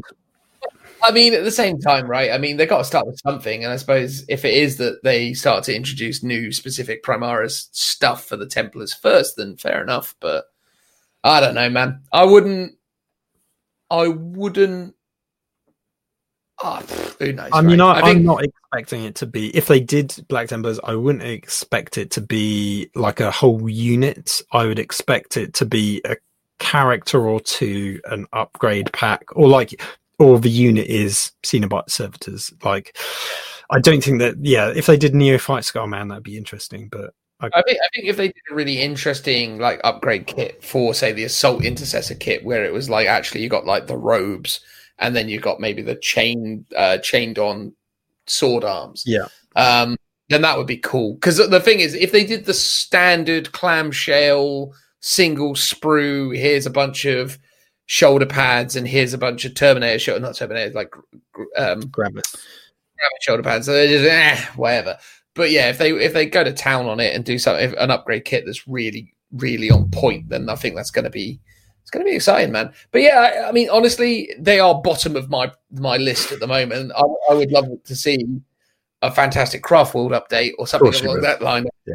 But I mean, what I'd like to see Guard for God's sakes. I'd oh like my god! Did Guard. you see the funny? It was like a meme going around of Guard through the ages, and I think it was from either fourth or fifth edition all the way up to the current edition, and it's the same Cadian Shock Troop model. From well, that's a lot of additions. Well, I mean, again, as an Eldar player, I, I can I can I can beat most of those stats because um, the Eldar a lot of the Eldar range hasn't changed since the early nineties. True. So yeah, so, you know, I, I, I would hope that in ninth edition, a lot of these ranges do get a bit of a bigger refresh. Um, they really need it, mate. They really need it.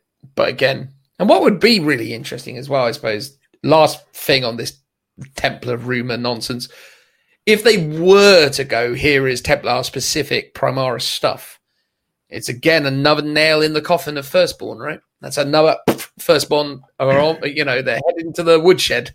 I don't know. I think there's still lots of love. I, I, sort of generally feel like it would be a Coke, new Coke situation where they would be verging on phasing out Firstborn.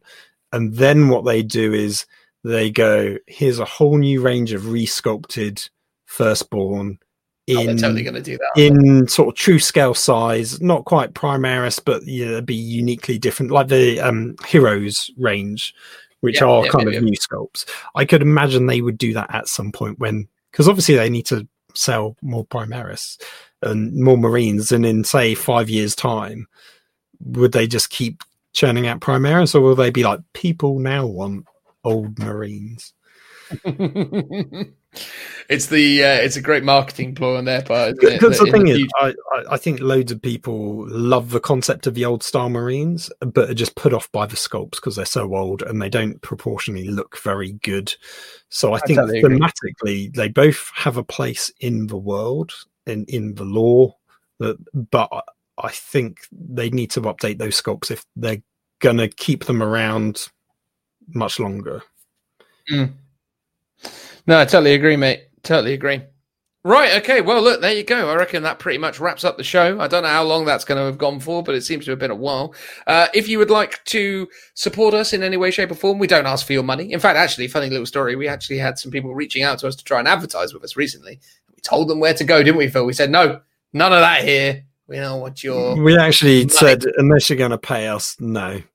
But no, we didn't even say that. We just ignored that We didn't even say that, mate. We didn't even say that. We actually had some people reach out to try and appear on the show that we didn't really know that well as well, which was one of those things where it was like, eh, not really sure what that's going to sound like. So decided against it. I mean, we we haven't. Oh, I think also just in general, we, we I'm sure we will have guests on like next week. We've got Tim on. He's a good mate Yeah. of ours. But also, we did initially just want to get the format of just the two of us, the Joless, Mm. Um, down, and I think we're sort of getting there. So I think you know, eventually we'll get some we will get some rock star famous people on. You know, Totally, you know, soon Lawrence will be knocking on our door, going, "Please, can I come on your? Po- I've heard it's the best thing, but I want." I will say no to him as well. Get out of here. No, oh no, not Lawrence, not Lawrence. Not Lawrence, no, no, he's got he can put up some big numbers. You got you got to support the numbers. No, I don't know, man. It's interesting though, isn't it? Because I think that's one of the things that's becoming really interesting about the project for us is that, like, you know, we're approaching it with a new lease of life and we're approaching it with a new attitude, but it is still the same old, same old thing. And there's still a lot of the same stuff in there in terms of our reservations around doing stuff for the sake of doing it. Noting that obviously we've had people appear on the show uh, where you know it didn't quite work in the past, and I think that's one of the things I'm really protective about. Is I don't really like the idea of just getting people on for the sake of it.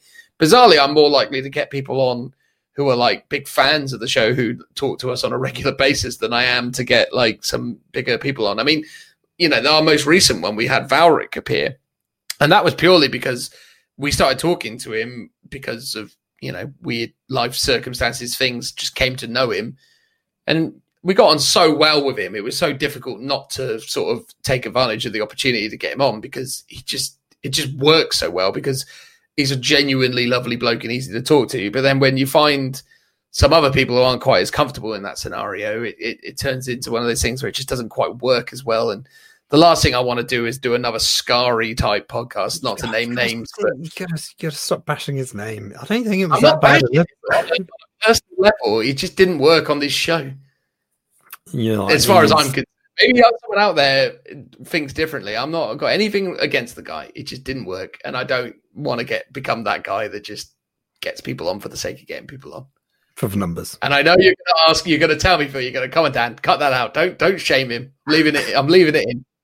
'Cause I'm not shaming him. I'm just pointing out that that's an example of where it didn't work. No, I hear he's gotten better. I hear he's probably more on point. If you got, if we should get him on today, do a compare and contrast. Oh well, yeah, maybe. I mean, yeah, he's. Like, we, got, um, we got history. We got form. We'll get he- Paulie he- on. He's got a he's got he's got a big crowd. He's got lots of followers. So you know, Exactly, and, and and look, he's a great guy. I mean, on a personal level, really enjoyed chatting to him uh, as a person. But yeah, just uh, within our, it just didn't work with our show format. I, well, I, th- I think to an extent, it's like if, if he came on to talk about, for example, the new Drukhari Codex, perfect. But I Oh, think yeah. we got him on and we weren't really talking about that, and it was just more like, cool, what did you do? Um, I think, and, and to Scari's defense, right?